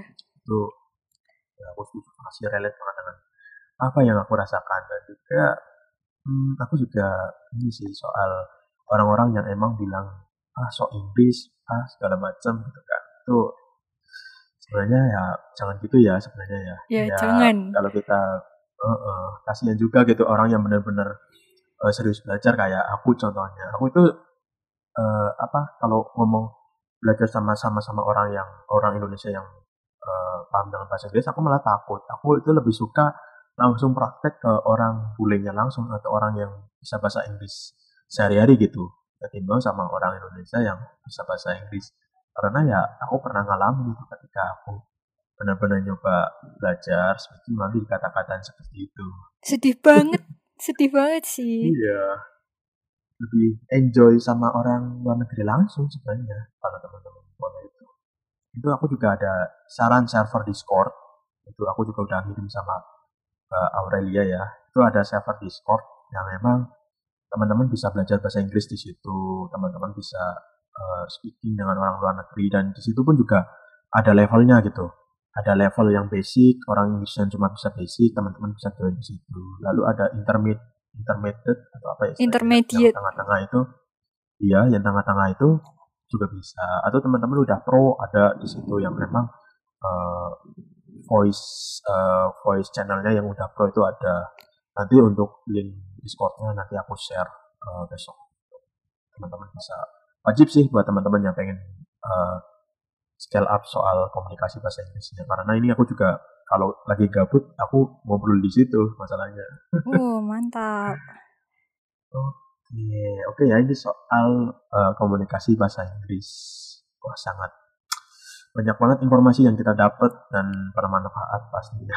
Bermanfaat banget. Tapi Eh, tapi mungkin saya bisa share beberapa kalimat atau kata yang mungkin bakal silakan silakan. bakal ada di Fiverr atau gimana. Ini yang pertama itu saya pertama bingung. Cuman ada orang tuh selalu tanya, bukan selalu tanya, selalu kirim kalimat basa-basi di awal kayak hope uh, hi Aurelia, hope you are fine with your holiday atau hope you you doing Ah, iya, well. iya. Nah, itu tuh ternyata tuh Ah. kalimat pembuka email profesional untuk follow up atau kayak istilahnya basa-basi lah di Indonesia gitu Heeh. kayak halo apa kabarmu kayak semacam itu tapi kalau Iya, tapi iya, kalau udah juga- iya, ditulis itu jangan dibales Eh, Heeh. jangan dibales kayak Juga- juga pernah. kayak mesti jangan dibales I'm fine jangan itu cuma fine, iya, jangan iya, iya. dibales kayak ya udah gitu langsung balik eh, dibales Heeh. inti follownya inti follow upnya gimana gitu Ah, Oke, oke. Terus ya itu on your end. On your end tuh maksudnya kayak gini kayak how's everything on your end atau all, all good on your end. Itu tuh tanya workload kamu gimana. Ini mungkin di Fiverr nggak ada tapi ini pengalaman yang waktu saya kerja di agensi Singapura mereka selalu tanyanya kayak gitu how everything on your end? Itu maksudnya gimana workload Hmm. kamu? Di mana tahap projectmu? Karena kan Hmm, benar, benar. orang eh, Singapura itu kan orangnya kerjanya tuh cepet gitu loh. Cepet terus Hmm. beberapa orang ada yang udah selesai beberapa workloadnya terlalu banyak terlalu sibuk. Jadi kayak eh, supervisormu nanya ini kamu udah selesai belum? Oh udah ya udah kamu saya kasih operan ini dari si X ini kayak gitu. Atau misal si X-nya Hmm. lagi free nih terus kamunya kebanyakan. Ya kamu jujur aja oh aku Hmm. lagi workloadnya kayak gini. Terus nanti eh, dia bakal oper ke si X gitu. Terus soal progress project gitu sebelum masuk ke klien itu ada singkatan namanya aku nggak eh, bentar. WIP kalau nggak salah work in progress Yes, iya. itu artinya Iya benar. kayak kita sebagai desainer udah selesai mendesain cuma kan harus di deliver ke klien jadi itu namanya statusnya Hmm. WIP work in work in progress kalau di Fiverr kayak kamu sudah selesai terus di deliver tinggal nunggu feedback dari klien atau rating dari klien gitu terus keep keep keep in view itu artinya projectnya on hold atau pending karena itu dari biasanya dari sisi klien. Kalau klien udah ngomong keep itu dari sisi klien pendingnya karena mungkin klien lagi diskusi atau lagi nyari apa requirementnya Hmm. ngumpulin re- requirement Nah, itu keep in Hmm. view. terus ini terakhir deck deck tuh maksudnya kayak gini uh, presentasi ke, ke klien atau presentasi slide ke klien atau pitching. Nah orang tuh kalau di bahasa desain itu namanya deck. Kayak gitu. Tapi nggak tahu kalau di luar maksudnya di luar desain. Soalnya mereka sering banget pakai Hmm. bahasa deck gitu. Could you put this on the deck? Could you put your design on the deck? Please put into the deck. Oke. kayak gitu. Terus yang terakhir kopi. Kopi itu bukan kopi yang diminum atau kopi kopi paste bukan kopi yang di sini tuh yang dimaksud tulisan di dalam desain. Maksudnya kamu ada desain nih Hmm. layout desain. Terus kamu kasih teks. Nah mereka omongnya kopi. Kayak gitu. Tapi nggak tahu itu Hmm. berasal dari mana. Cuman untuk gampang mengingatnya kopi itu dari copywriting. Kalau copywriting kan tulisan untuk apa? Menjual untuk menarik attention orang nah itu copywriting. Tapi kalau tulisan yang ditaruh di desain namanya copy. Orang luar selalu ngomongnya kayak gitu. Di di in- di industri desain. Ya mereka ngomongnya copy. Oke, sangat-sangat bermanfaat. Apalagi aku ini soal yang uh, Waryu dan sebagainya itu awalnya aku ngira bahwa uh, aku ditanyain kabar gitu kan. enggak enggak ditanyain Itu kabar. ternyata kalimat iya padahal itu kalimat basa-basi uh, istilahnya pembuka. Ketika kita jawab ya langsung aja gitu langsung to the point dari pertanyaan dia gitu. Jawaban apa dari pertanyaan dia itu juga aku baru tahu ketika ini scroll TikTok terus aku ada nih di FYP ku yang bahas soal uh, apa basa-basi orang luar negeri gitu kan. Iya. Aku lupa nama TikToknya cuma itu dari TikTok orang luar negeri. Itu termasuk salah satunya adalah How are you gitu. Karena setiap banyak itu banyak dari eh, klienku yang inbox itu pasti kayak kasih how are you atau Mhm. hope you're well gitu Iya. kan. Dan lain sebagainya gitu kan. Itu aku awalnya kayak nanyain kabar beneran gitu kan. Setelah aku lihat itu aduh aduh aku jadi malu sendiri gitu tapi kan belajar nggak apa-apa Iya, itu jadi aku tahu bahwa itu cuma sekedar basa-basi. Jadi ya namanya juga belajar kan. Iya. Kayak kita kan kalau apa ya, kalau kita mau apa ya, kalau kita mau mencapai titik tertentu, kalau misal ada orang gitu kan, kita lihat bahwa wah dia eh, desainnya bagus, wah ternyata eh, earningnya banyak gitu. Itu kan pasti ada proses gitu kan yang lalui iya bener. Ada pengalaman yang mereka eh, dapatkan itu kan. Istilahnya nggak sekejap itu kan. Iya. Ngomong-ngomong soal apa ya proses tadi kan Mbak Aurelia kan sudah menceritakan bahwa proses untuk mencapai titik sekarang itu kan panjang. Tadi diceritain dari SMA lalu dari bagaimana dia apa ya IELTS tadi ya belajar bahasa Inggris IELTS gitu, gitu kan iya ya heeh. Ya, itu kan dia kan sebenarnya kan sebelumnya kan belajar bahasa Inggrisnya kan nggak nggak terlalu lancar, ada uh, logat-logatnya. Lalu dia uh, masuk ke sampai dia cerita uh, masuk perkuliahannya dari semester pertama sampai semester terakhir gitu kan. iya Nah, di sini ngomong-ngomong soal proses nih, aku tanya eh apa ya? Istilahnya makna menurut Mbak Aurelia itu makna proses bagi Mbak sendiri itu apa sih? Hmm, makna proses itu menurut saya tuh kayak gini kalian tahu eh diamond diamond bahasa Indonesia diamond apa sih permata atau yang itu itu Permata. ya itu kan sebelumnya mereka kan dari apa namanya belum sebelumnya belum dibentuk menjadi permata gitu Hmm. mereka kan harus kayak ditempa harus di apain lah pokoknya yang istilahnya tuh kayak dikasar kasar kayak melalui proses yang kasar-kasar itu tapi nanti Hmm, hasilnya itu benar. tuh jadi permata Jadi cantik Nah, ya. tapi kalau di kalau di tempatku proses prosesku tuh bertahap gitu kayak level 1, level 2, level 3 kayak gitu. Kayak yang tadi. Kalau kalau misal aku nggak misal aku nggak masuk bukan nggak masuk SMA, misalnya aku belajar TIK terus aku nggak belajar beneran. Mungkin aku nggak akan masuk dunia kreatif. Tapi karena waktu itu Hmm. kebetulan suka dan minat dan pengen jadi saya masuk ke situ dan itu ngebawa aku ke sini ke layout design juga mungkin kalau misal aku Hmm. nggak belajar layout design mungkin aku nggak akan di Fiverr mungkin aku nggak akan di level 1 Hmm. Terus soal minder tadi yang teman-teman teman-teman lain magang ada yang magang di Hong Kong lah magang di Malaysia lah. Kalau misal saya nggak apa saya tetap berpikir minder terus mungkin saya nggak bisa kolaborasi sama Menparekraf. Tapi karena saya berpikir udahlah kerjain dulu udahlah ngasih yang terbaik. Hasilnya menjadi portofolio. Terus kalau kerja di wedding company tadi wedding uh, company kalau mungkin saya ngeluh-ngeluh terus karena saya kerja di luar job desk mungkin saya nggak diapresiasi atau nggak dapat rekomendasi dari bos. Tapi karena saya saya berpikir udahlah kerjain dulu ngasih yang terbaik. Saya dapat rekomendasi dari LinkedIn dari bos di LinkedIn. Nah ini yang ngebawa saya Hmm. eh, freelance kontrak sama orang Singapura. Terus yang tadi yang kayak permasalahan leadership yang di semester 6 semester Hmm. terakhir. Kalau yaitu pelajarannya adalah karena saya bisa menyelesaikan permasalahan saya saya bisa kayak menghandle emosi saya ngeluarin semua nangis dan segala macam saya melihat itu tuh sebagai uh, bigger picture kayak uh, masalah ini tuh cuman ngelatih kamu untuk bisa di level up lagi. Level upnya apa? Ngadepin customer Fiverr ya kalian tau lah.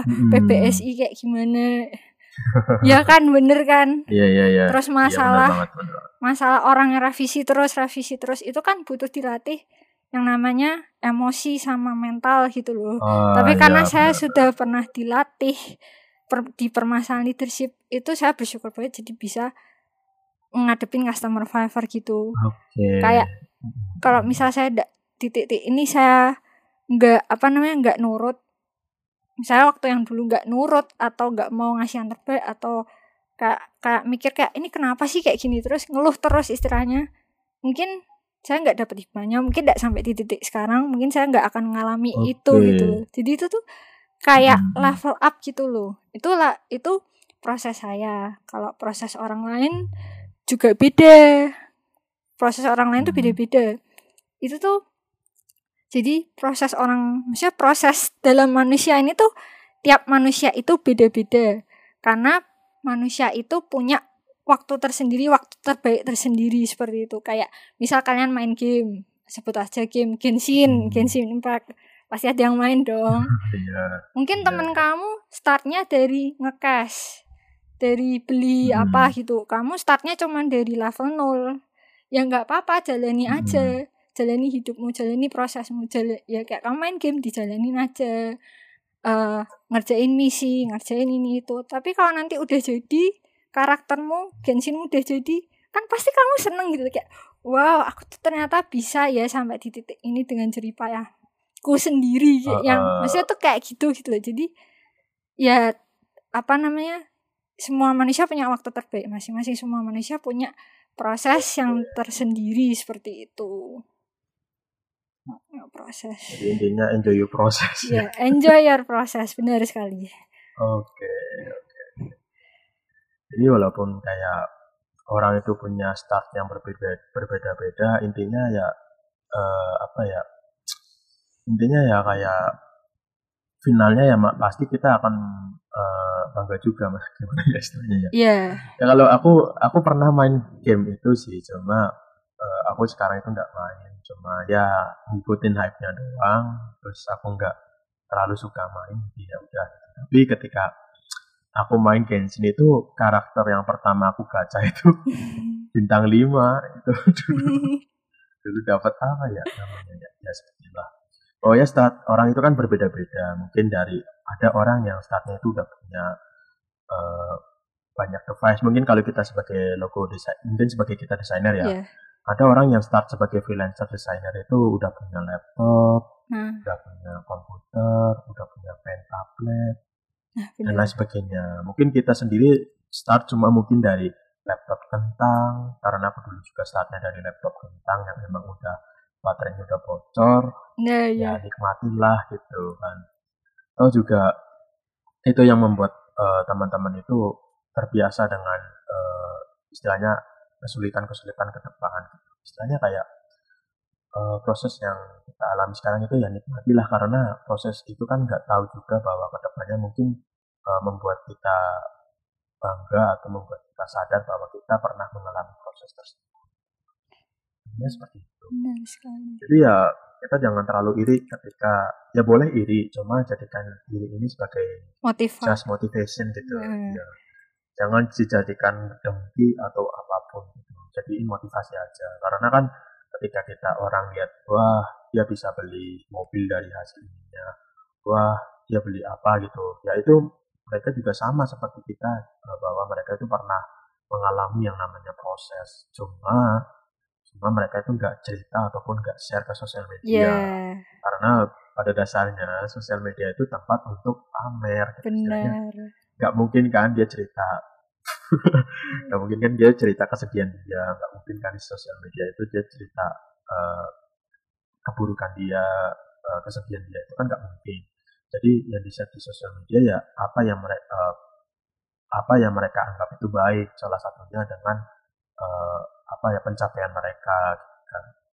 Nah, fungsi dari podcast ini juga yaitu gitu di balik ada kesuksesan itu nah orang-orang yang sudah mencapai titik tersebut nanti bisa share ke podcast uh, suara venture biar teman-teman yang dengerin itu dapat uh, sesuatu dari proses yang orang-orang itu cerita itu. Salah satunya ya Mbak Aurel ini kan bahwa yeah, dia juga kita, kita juga apa ya tahu bahwa uh, tadi kita sempat belajar lain oh bahkan bahasa bahkan kayak tadi bahasa basi mungkin aku percaya banyak orang-orang itu nggak tahu gitu. Aku pun juga baru tahu tadi itu banyak banyak uh, banyak orang yang nggak tahu bahwa istilah seperti itu sebenarnya bahasa basi lalu uh, tadi soal apa ya singkatan-singkatan tadi juga kan ya intinya seperti itu cukup panjang ya Nah, hmm. kalau aku lihat di sini rekamannya udah hampir satu setengah jam. Ah, serius? Gila. Oke, takut lama-lama nih. Selanjut langsung selanjutnya ya. Okay. Ini ada sesi pertanyaan yang sudah ditanya sudah ditanyakan atau sudah disubmit uh, lewat uh, story kemarin maupun lewat WhatsApp. Sebenarnya pertanyaannya itu ada ada banyak sih mbak ada dari Instagram itu kemarin aku cek lagi itu ternyata ada uh, ada enam cuma pertanyaannya emang uh, basic-basic gitu maksudnya yang sudah dibahas tadi gitu. oh, okay. lalu di WhatsApp sendiri itu ada tiga ada tiga dan sama ada yang basic tapi yang aku kumpulin sekarang ini adalah pertanyaan yang memang nggak nggak dibahas tadi langsung aja yang nomor satu yaitu uh, ini dari Instagram tapi aku lupa nyatet Okay. Bagaimana cara manajemen waktu versi kakak atau versi Mbak Aurelia? Hmm, jujur saya tuh orangnya kalau kerja berantakan. Jadi kalau time management hmm. itu bukan aku banget. Tapi aku ada keba bukan kebalikannya, ada temennya time management itu priority management.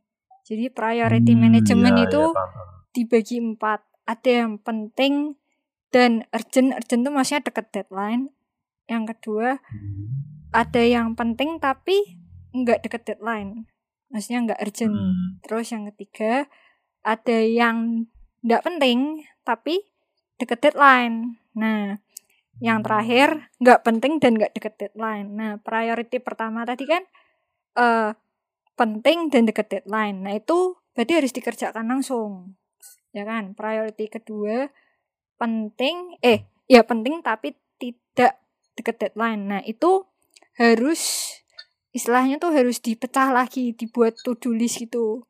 Dipecah lagi menjadi to-do list yang kecil-kecil gitu loh. Karena kan nggak deket deadline. Jadi bisa dikerjainnya tuh hmm. paling sejam, dua jam, atau 30 menit. Nah, yang ketiga itu penting.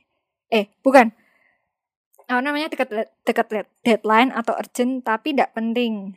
Nah, itu mungkin bisa dipindah harinya atau uh, dilempar ke orang ya silakan lempar ke lempar terima orderan di FB ya maksudnya okay. dilempar ke orang atau dilempar harinya mungkin dipindah hari mana gitu terus yang terakhir hmm. nggak penting dan nggak dekat deadline itu bisa di skip atau bisa ditaruh-taruh jauh hari lagi gitulah jadi setelah dibagi priority 1 sampai priority 4 kalian langsung buat to do list dalam seminggu kalau aku kayak gitu oke hari ini aku ngerjain priority satu terus setelah priority satu selesai terus apa nih? Oh tadi yang priority dua yang tugasnya dibikin kecil-kecil lagi. Oh ya udah. Kayak gitu. Jadi selama hmm. seminggu kayak gitu. okay. terus nanti di apa hari Sabtu hari Minggu di review lagi yang priority ketiga atau priority keempat. Oh ini bisa dipindah nggak harinya? Oh ini bisa nggak dilempar? Oh ini bisa nggak ditaruh hmm. jauh-jauh hari atau di skip? Kayak semacam kayak gitu sih kalau cara manajemenku kayak gitu Oke, berarti bukan kayak manajemen waktu lebih ke kayak manajemen project mana yang penting, mana yang nggak penting gitu yeah. ya, kayak list dibikin list gitu yeah, ya. Iya, list kayak gitu. Kalau uh, kalau waktu mungkin ya nggak terlalu itu banget ya walaupun berantakan ya tapi tetap diatur dong kalau nggak mungkin seberantakan itu kan iya soalnya saya tapi intinya nggak nggak jadi nggak jadi patokan buat mbak Aurel ya soal, mm. soal waktu itu ya iya soalnya saya orangnya jujur kalau waktu beberapa ada yang suka lewat dari waktu misalnya ada saya udah set nih dua jam nih saya bisa kerja bisa bisa kerja lebih dari dua jam maksudnya yang kayak gitu jadi daripada kayak udah lewat dua jam terus saya nyesel sendiri malah nanti nggak ada mood kerja mending saya set priority hmm. management tadi prioritas pertama apa prioritas kedua dan lain-lainnya kayak gitu oke okay. Oke lalu pertanyaan kedua ya selanjutnya yeah. uh, cara manajemen keuangan entah itu saat kuliah dulu maupun saat kerja ataupun freelance sekarang Waduh. Ini nanti papa saya nonton mungkin agak kayak gede-gede gitu sih. Tapi sebenarnya saya okay. belajar nama personal personal finance. Kayak membagi uang kita oh. gitu.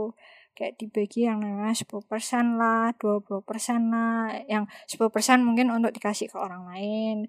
20% hmm. untuk apa gitu, belanja misal atau investasi. 30%-nya buat apa gitu, misal kayak apa namanya uh, belanja untuk khusus kebutuhan sehari-hari terus sisanya buat apa yang yang nggak gitu tapi waktu itu memang saya jujur kayak berantakan banget yang kalau soal uang gitu cuman namanya proses sekali lagi saya belajar kayak mungkin bulan ini saya gagal karena harus minta uang orang tua lagi. Ya udah tapi besoknya bulan depannya harus ngikut personal personal finance saya yang tadi udah set up.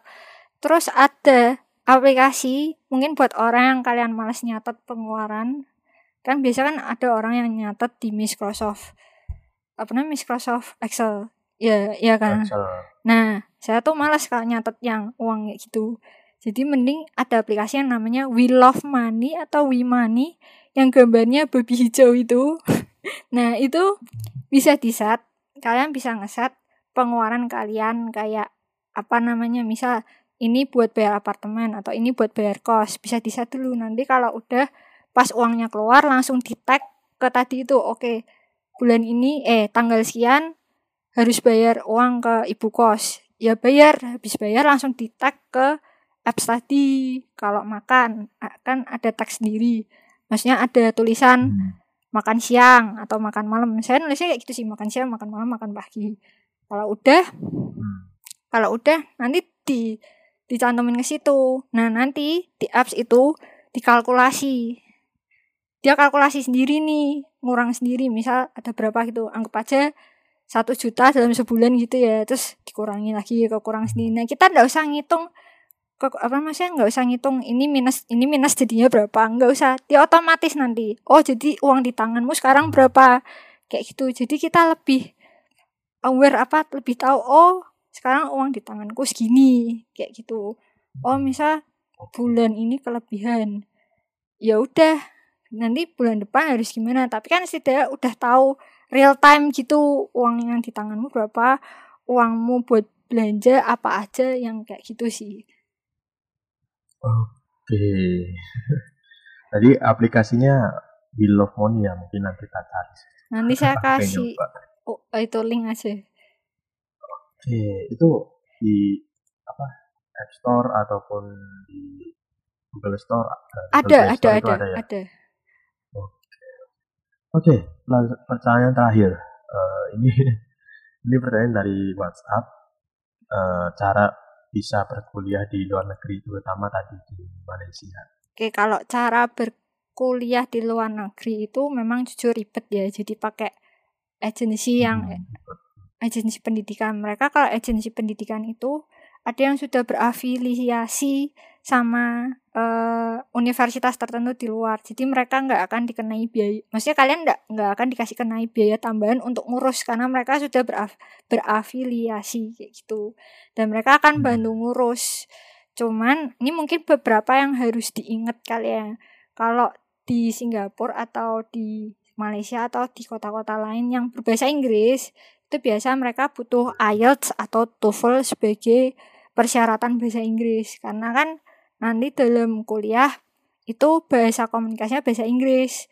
Nanti kalian juga ada skripsi bukan skripsi namanya dissertation itu juga bahasa Inggris. Jadi makanya selalu dimintain IELTS. IELTS itu terdiri dari listening speaking writing hmm, terus reading. Nah itu. Jadi itulah Hmm. mengapa dibutuhkan namanya IELTS. Yang kedua nanti pembuatan visa dan lain-lain emang membutuhkan biaya. Jadi kalau kalian kepikiran mulai dari sekarang ya kalian nabung untuk pembuatan visa. Aku kurang tahu saya Hmm. berapa harganya.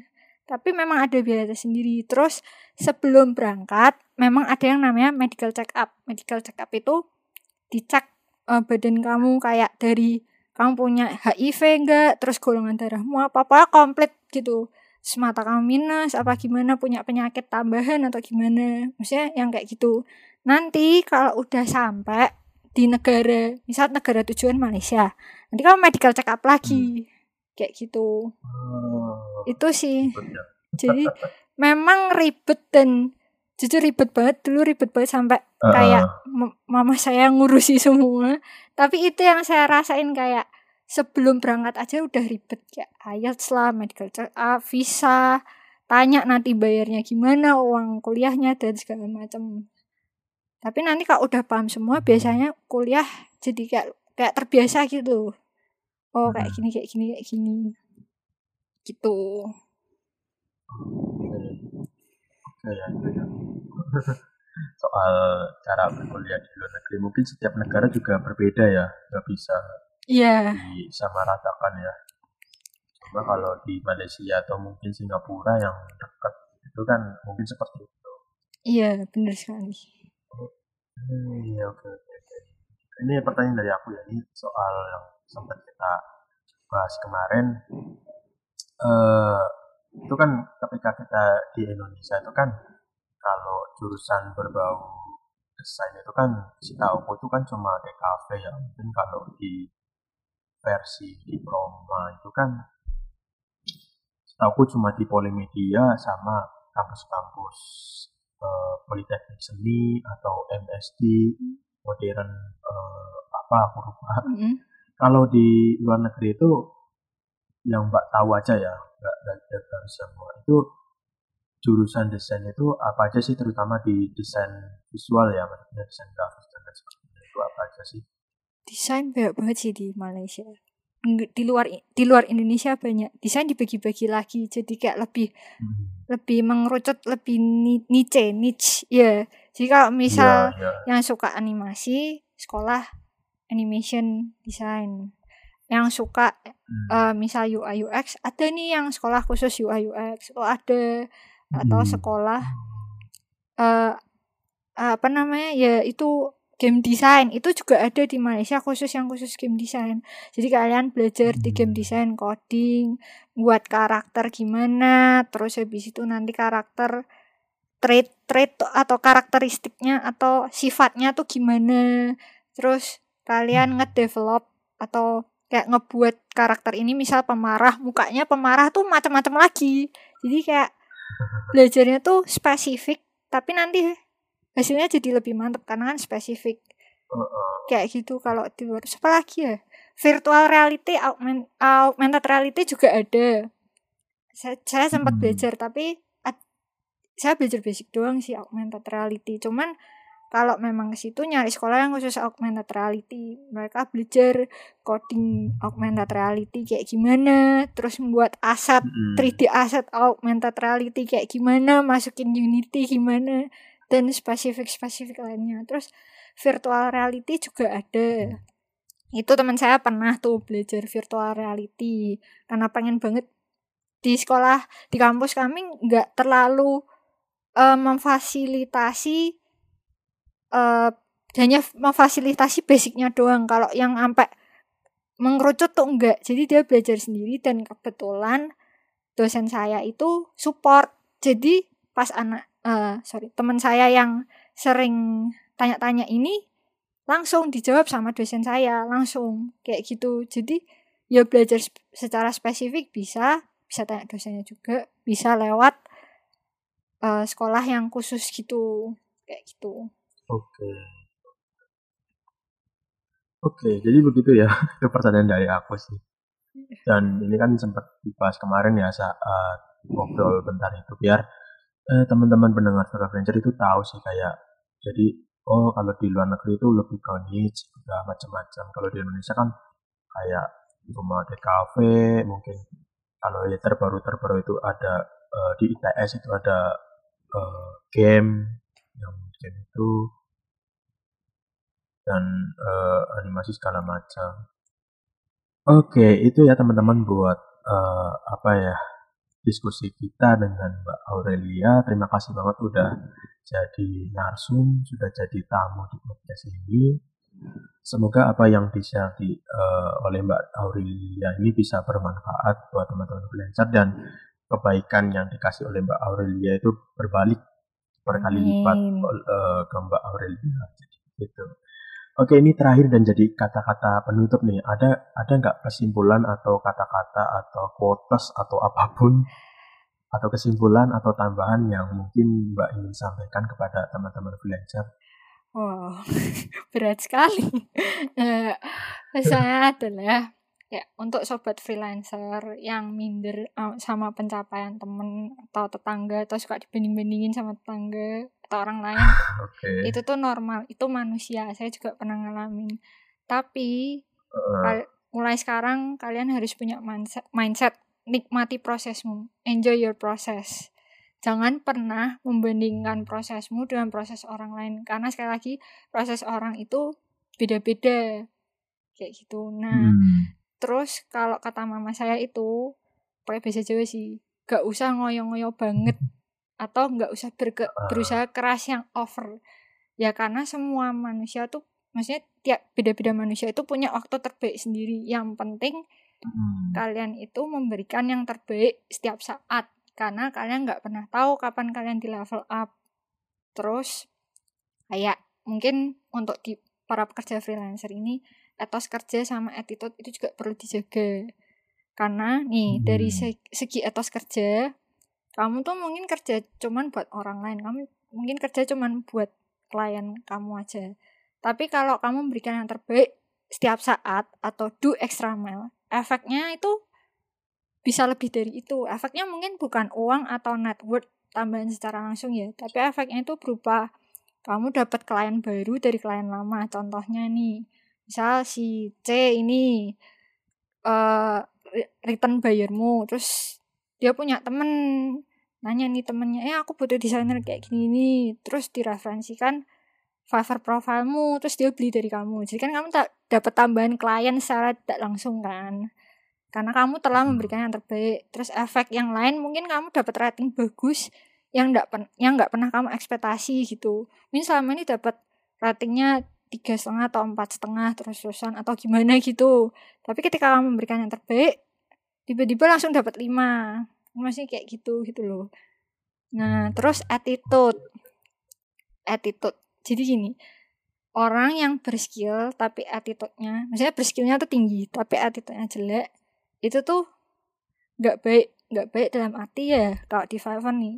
Klien cuman sekedar ngasih rating, tapi ya udah habis itu baik, gak balik lagi ke kamu gitu. Di hmm. sini saya bukan menggurui, karena saya masih belajar. Tapi ya itu, kalian ingatkan istilah terima kasih, maaf dan tolong. Ya kan? Nah, minta maaf itu eh, maksudnya istilah minta maaf. Minta maaf tuh ketika kalian melakukan kesalahan saat delivery order atau typo di desain kalian. Kalian mengakui minta maaf. Terus minta tolong ketika kalian nggak paham sama arti bahasa Inggris atau minta tolong kayak ini maksudnya apa? Jadi minta tolong gitu could you help me please? Please. Nah Uh, kayak gitu. Iya. terus terima kasih jangan lupa terima kasih. Mungkin beberapa beberapa freelancer lupa ngomong makasih kalau udah dikasih bintang 5 nah itu kalian harus terima kasih. Kayak thank you for give me five ratings. Dan juga terima kasih kalau dikasih rating buruk. Karena ya tanpa tanpa klien itu mungkin kalian nggak dapet duit gitu. Jadi tetap memberikan terima kasih jadi itu menunjukkan attitude kalian tuh oke. gitu. Terus yang terakhir pengalaman itu lebih mahal ketimbang duit. Jadi mungkin yang baru entry level maksudnya kayak saya ini yang baru mulai freelancer udahlah duit itu nah itu tuh hitungan hitung-hitung duit itu terakhir gitu loh. Tapi perbanyak pengalaman karena kan pengalaman itu yang membawa kamu sampai saat ini gitu pengalaman itu yang jadi pembelajaran buat kamu gitu. Dan itu diantarin ke rezeki yang lebih mahal seperti itu. Ini yang buat sekali lagi yang buat baru masuk belajar free- freelancer baru pertama kali freelancer. Kalau yang udah menikah dan lain-lain mungkin nggak relate. Tapi maksudnya paham kan? Yang terakhir. Iya paham, ya paham. itu. Oke, jadi buat yang apa ya istilahnya buat yang belajar baru-baru gitu ya maksudnya yang mungkin kalau yang memang udah punya tanggungan keluarga itu nggak nggak pas kalau kata-kata itu sih. Kalau misal uh, nge-freelance itu cari pengalaman tetap ya kalau uh, yang udah punya tanggungan ya ya itu ya pasti mereka itu mengutamakan uang sih. Ya ini juga yang digarisbawahi sih karena eh, apalagi yang kasus yang lagi ramai ini eh, karena mereka pemotivasinya cuma duit mereka itu melakukan plagiasi Hmm, mencuri portofolio orang gitu kan. Ya hmm, memang ya itulah kalau efeknya cuma pemotivasi duit. Tapi kalau motivasinya itu cari pengalaman ya duit tetap tetap iya sih prioritas cuma prioritas keberapa gitu jangan diutamakan itu ya pasti eh, mereka itu pasti ke depannya itu ca- tahu cara berkarya yang benar tahu cara eh, attitude tadi ya eh, bagaimana menyikapinya dan lain Nah, sebagainya. Tuh. dan yang jadi PR emang attitude juga sih. Banyak juga teman-teman desainer Indonesia yang emang apa ya bukan aku bilang attitude-nya jelek ya. Cuma mereka itu kurang tahu aja mungkin ya. Mereka itu nggak tahu bagaimana semestinya kali ya. Ya karena ketika mereka eh, apa ya istilahnya baru di nego dikit aja udah marah-marah Nah, dan kabun apalagi soal privasi bahwa aku menganggap bahwa privasi klien itu nomor satu. Jadi seburuk-buruk apa pun klienmu kalau emang itu nggak melanggar hukum nggak melanggar ketentuan jangan di share info pribadinya gitu sih kalau aku. Hmm, karena kalau kita mencoba mengumbar privasi klien walaupun klien klien sebenarnya nggak salah cuma karena dia nggak puas dengan kinerja kita mungkin atau dia minta eh, minta nego dan lain sebagainya lalu kita umbar privasinya. Itu secara nggak langsung eh, calon-calon klien kita itu menganggap kita itu nggak profesional. Itu yang aku rasain. Iya benar. Jadi attitude itu nomor satu sebenarnya. Walaupun karya kamu sebagus apa pun kalau attitude-nya nggak ada percuma sih. Iya benar-benar Oke, banget.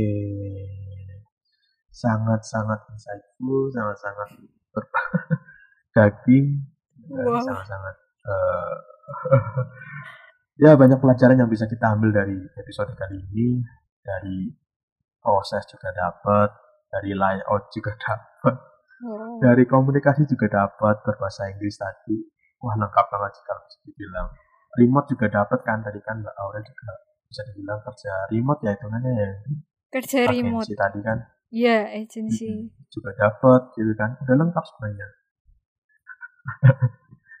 Wow oke oke oke terima kasih sekali lagi buat Mbak Aurel itu tadi kata-kata penutup yang luar biasa makasih juga buat maksudnya bu- sangat menyentuh itu oke oke makasih juga buat eh, suara freelancer termasuk Kak Dwi karena mengundang saya pertama kali. Saya baru pertama kali podcast, jadi makasih banget karena telah diundang.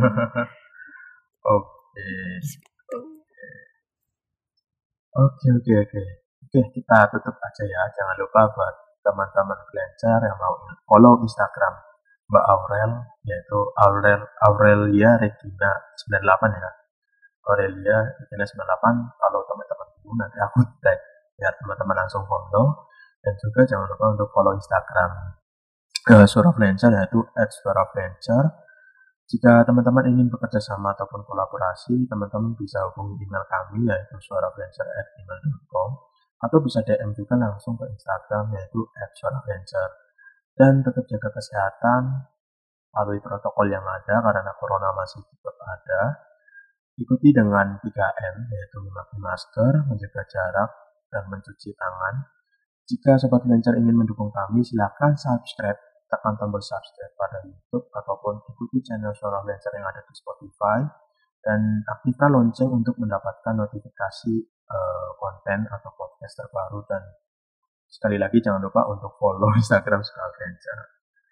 Lalu juga tadi ada kata-kata kesalahan atau mungkin salah-salah kata atau kurang jelas, mohon maaf karena uh, podcast ini direkam secara online ataupun jarak jauh jika ada kesalahan atau kekurangan atau uh, informasi yang kurang jelas, teman-teman bisa tanyakan langsung ke WhatsApp, uh, WhatsApp atau ke Instagram uh, Suara Freelancer. Dan teman-teman juga bisa beri dukungan lewat terakhir untuk mendukung kami membuat konten-konten selanjutnya. Untuk linknya teman-teman bisa temukan di deskripsi ataupun di bio kami. Saya Dwi Febrianto sebagai host Suara Francer izin pamit sampai jumpa pada episode berikutnya. Bye.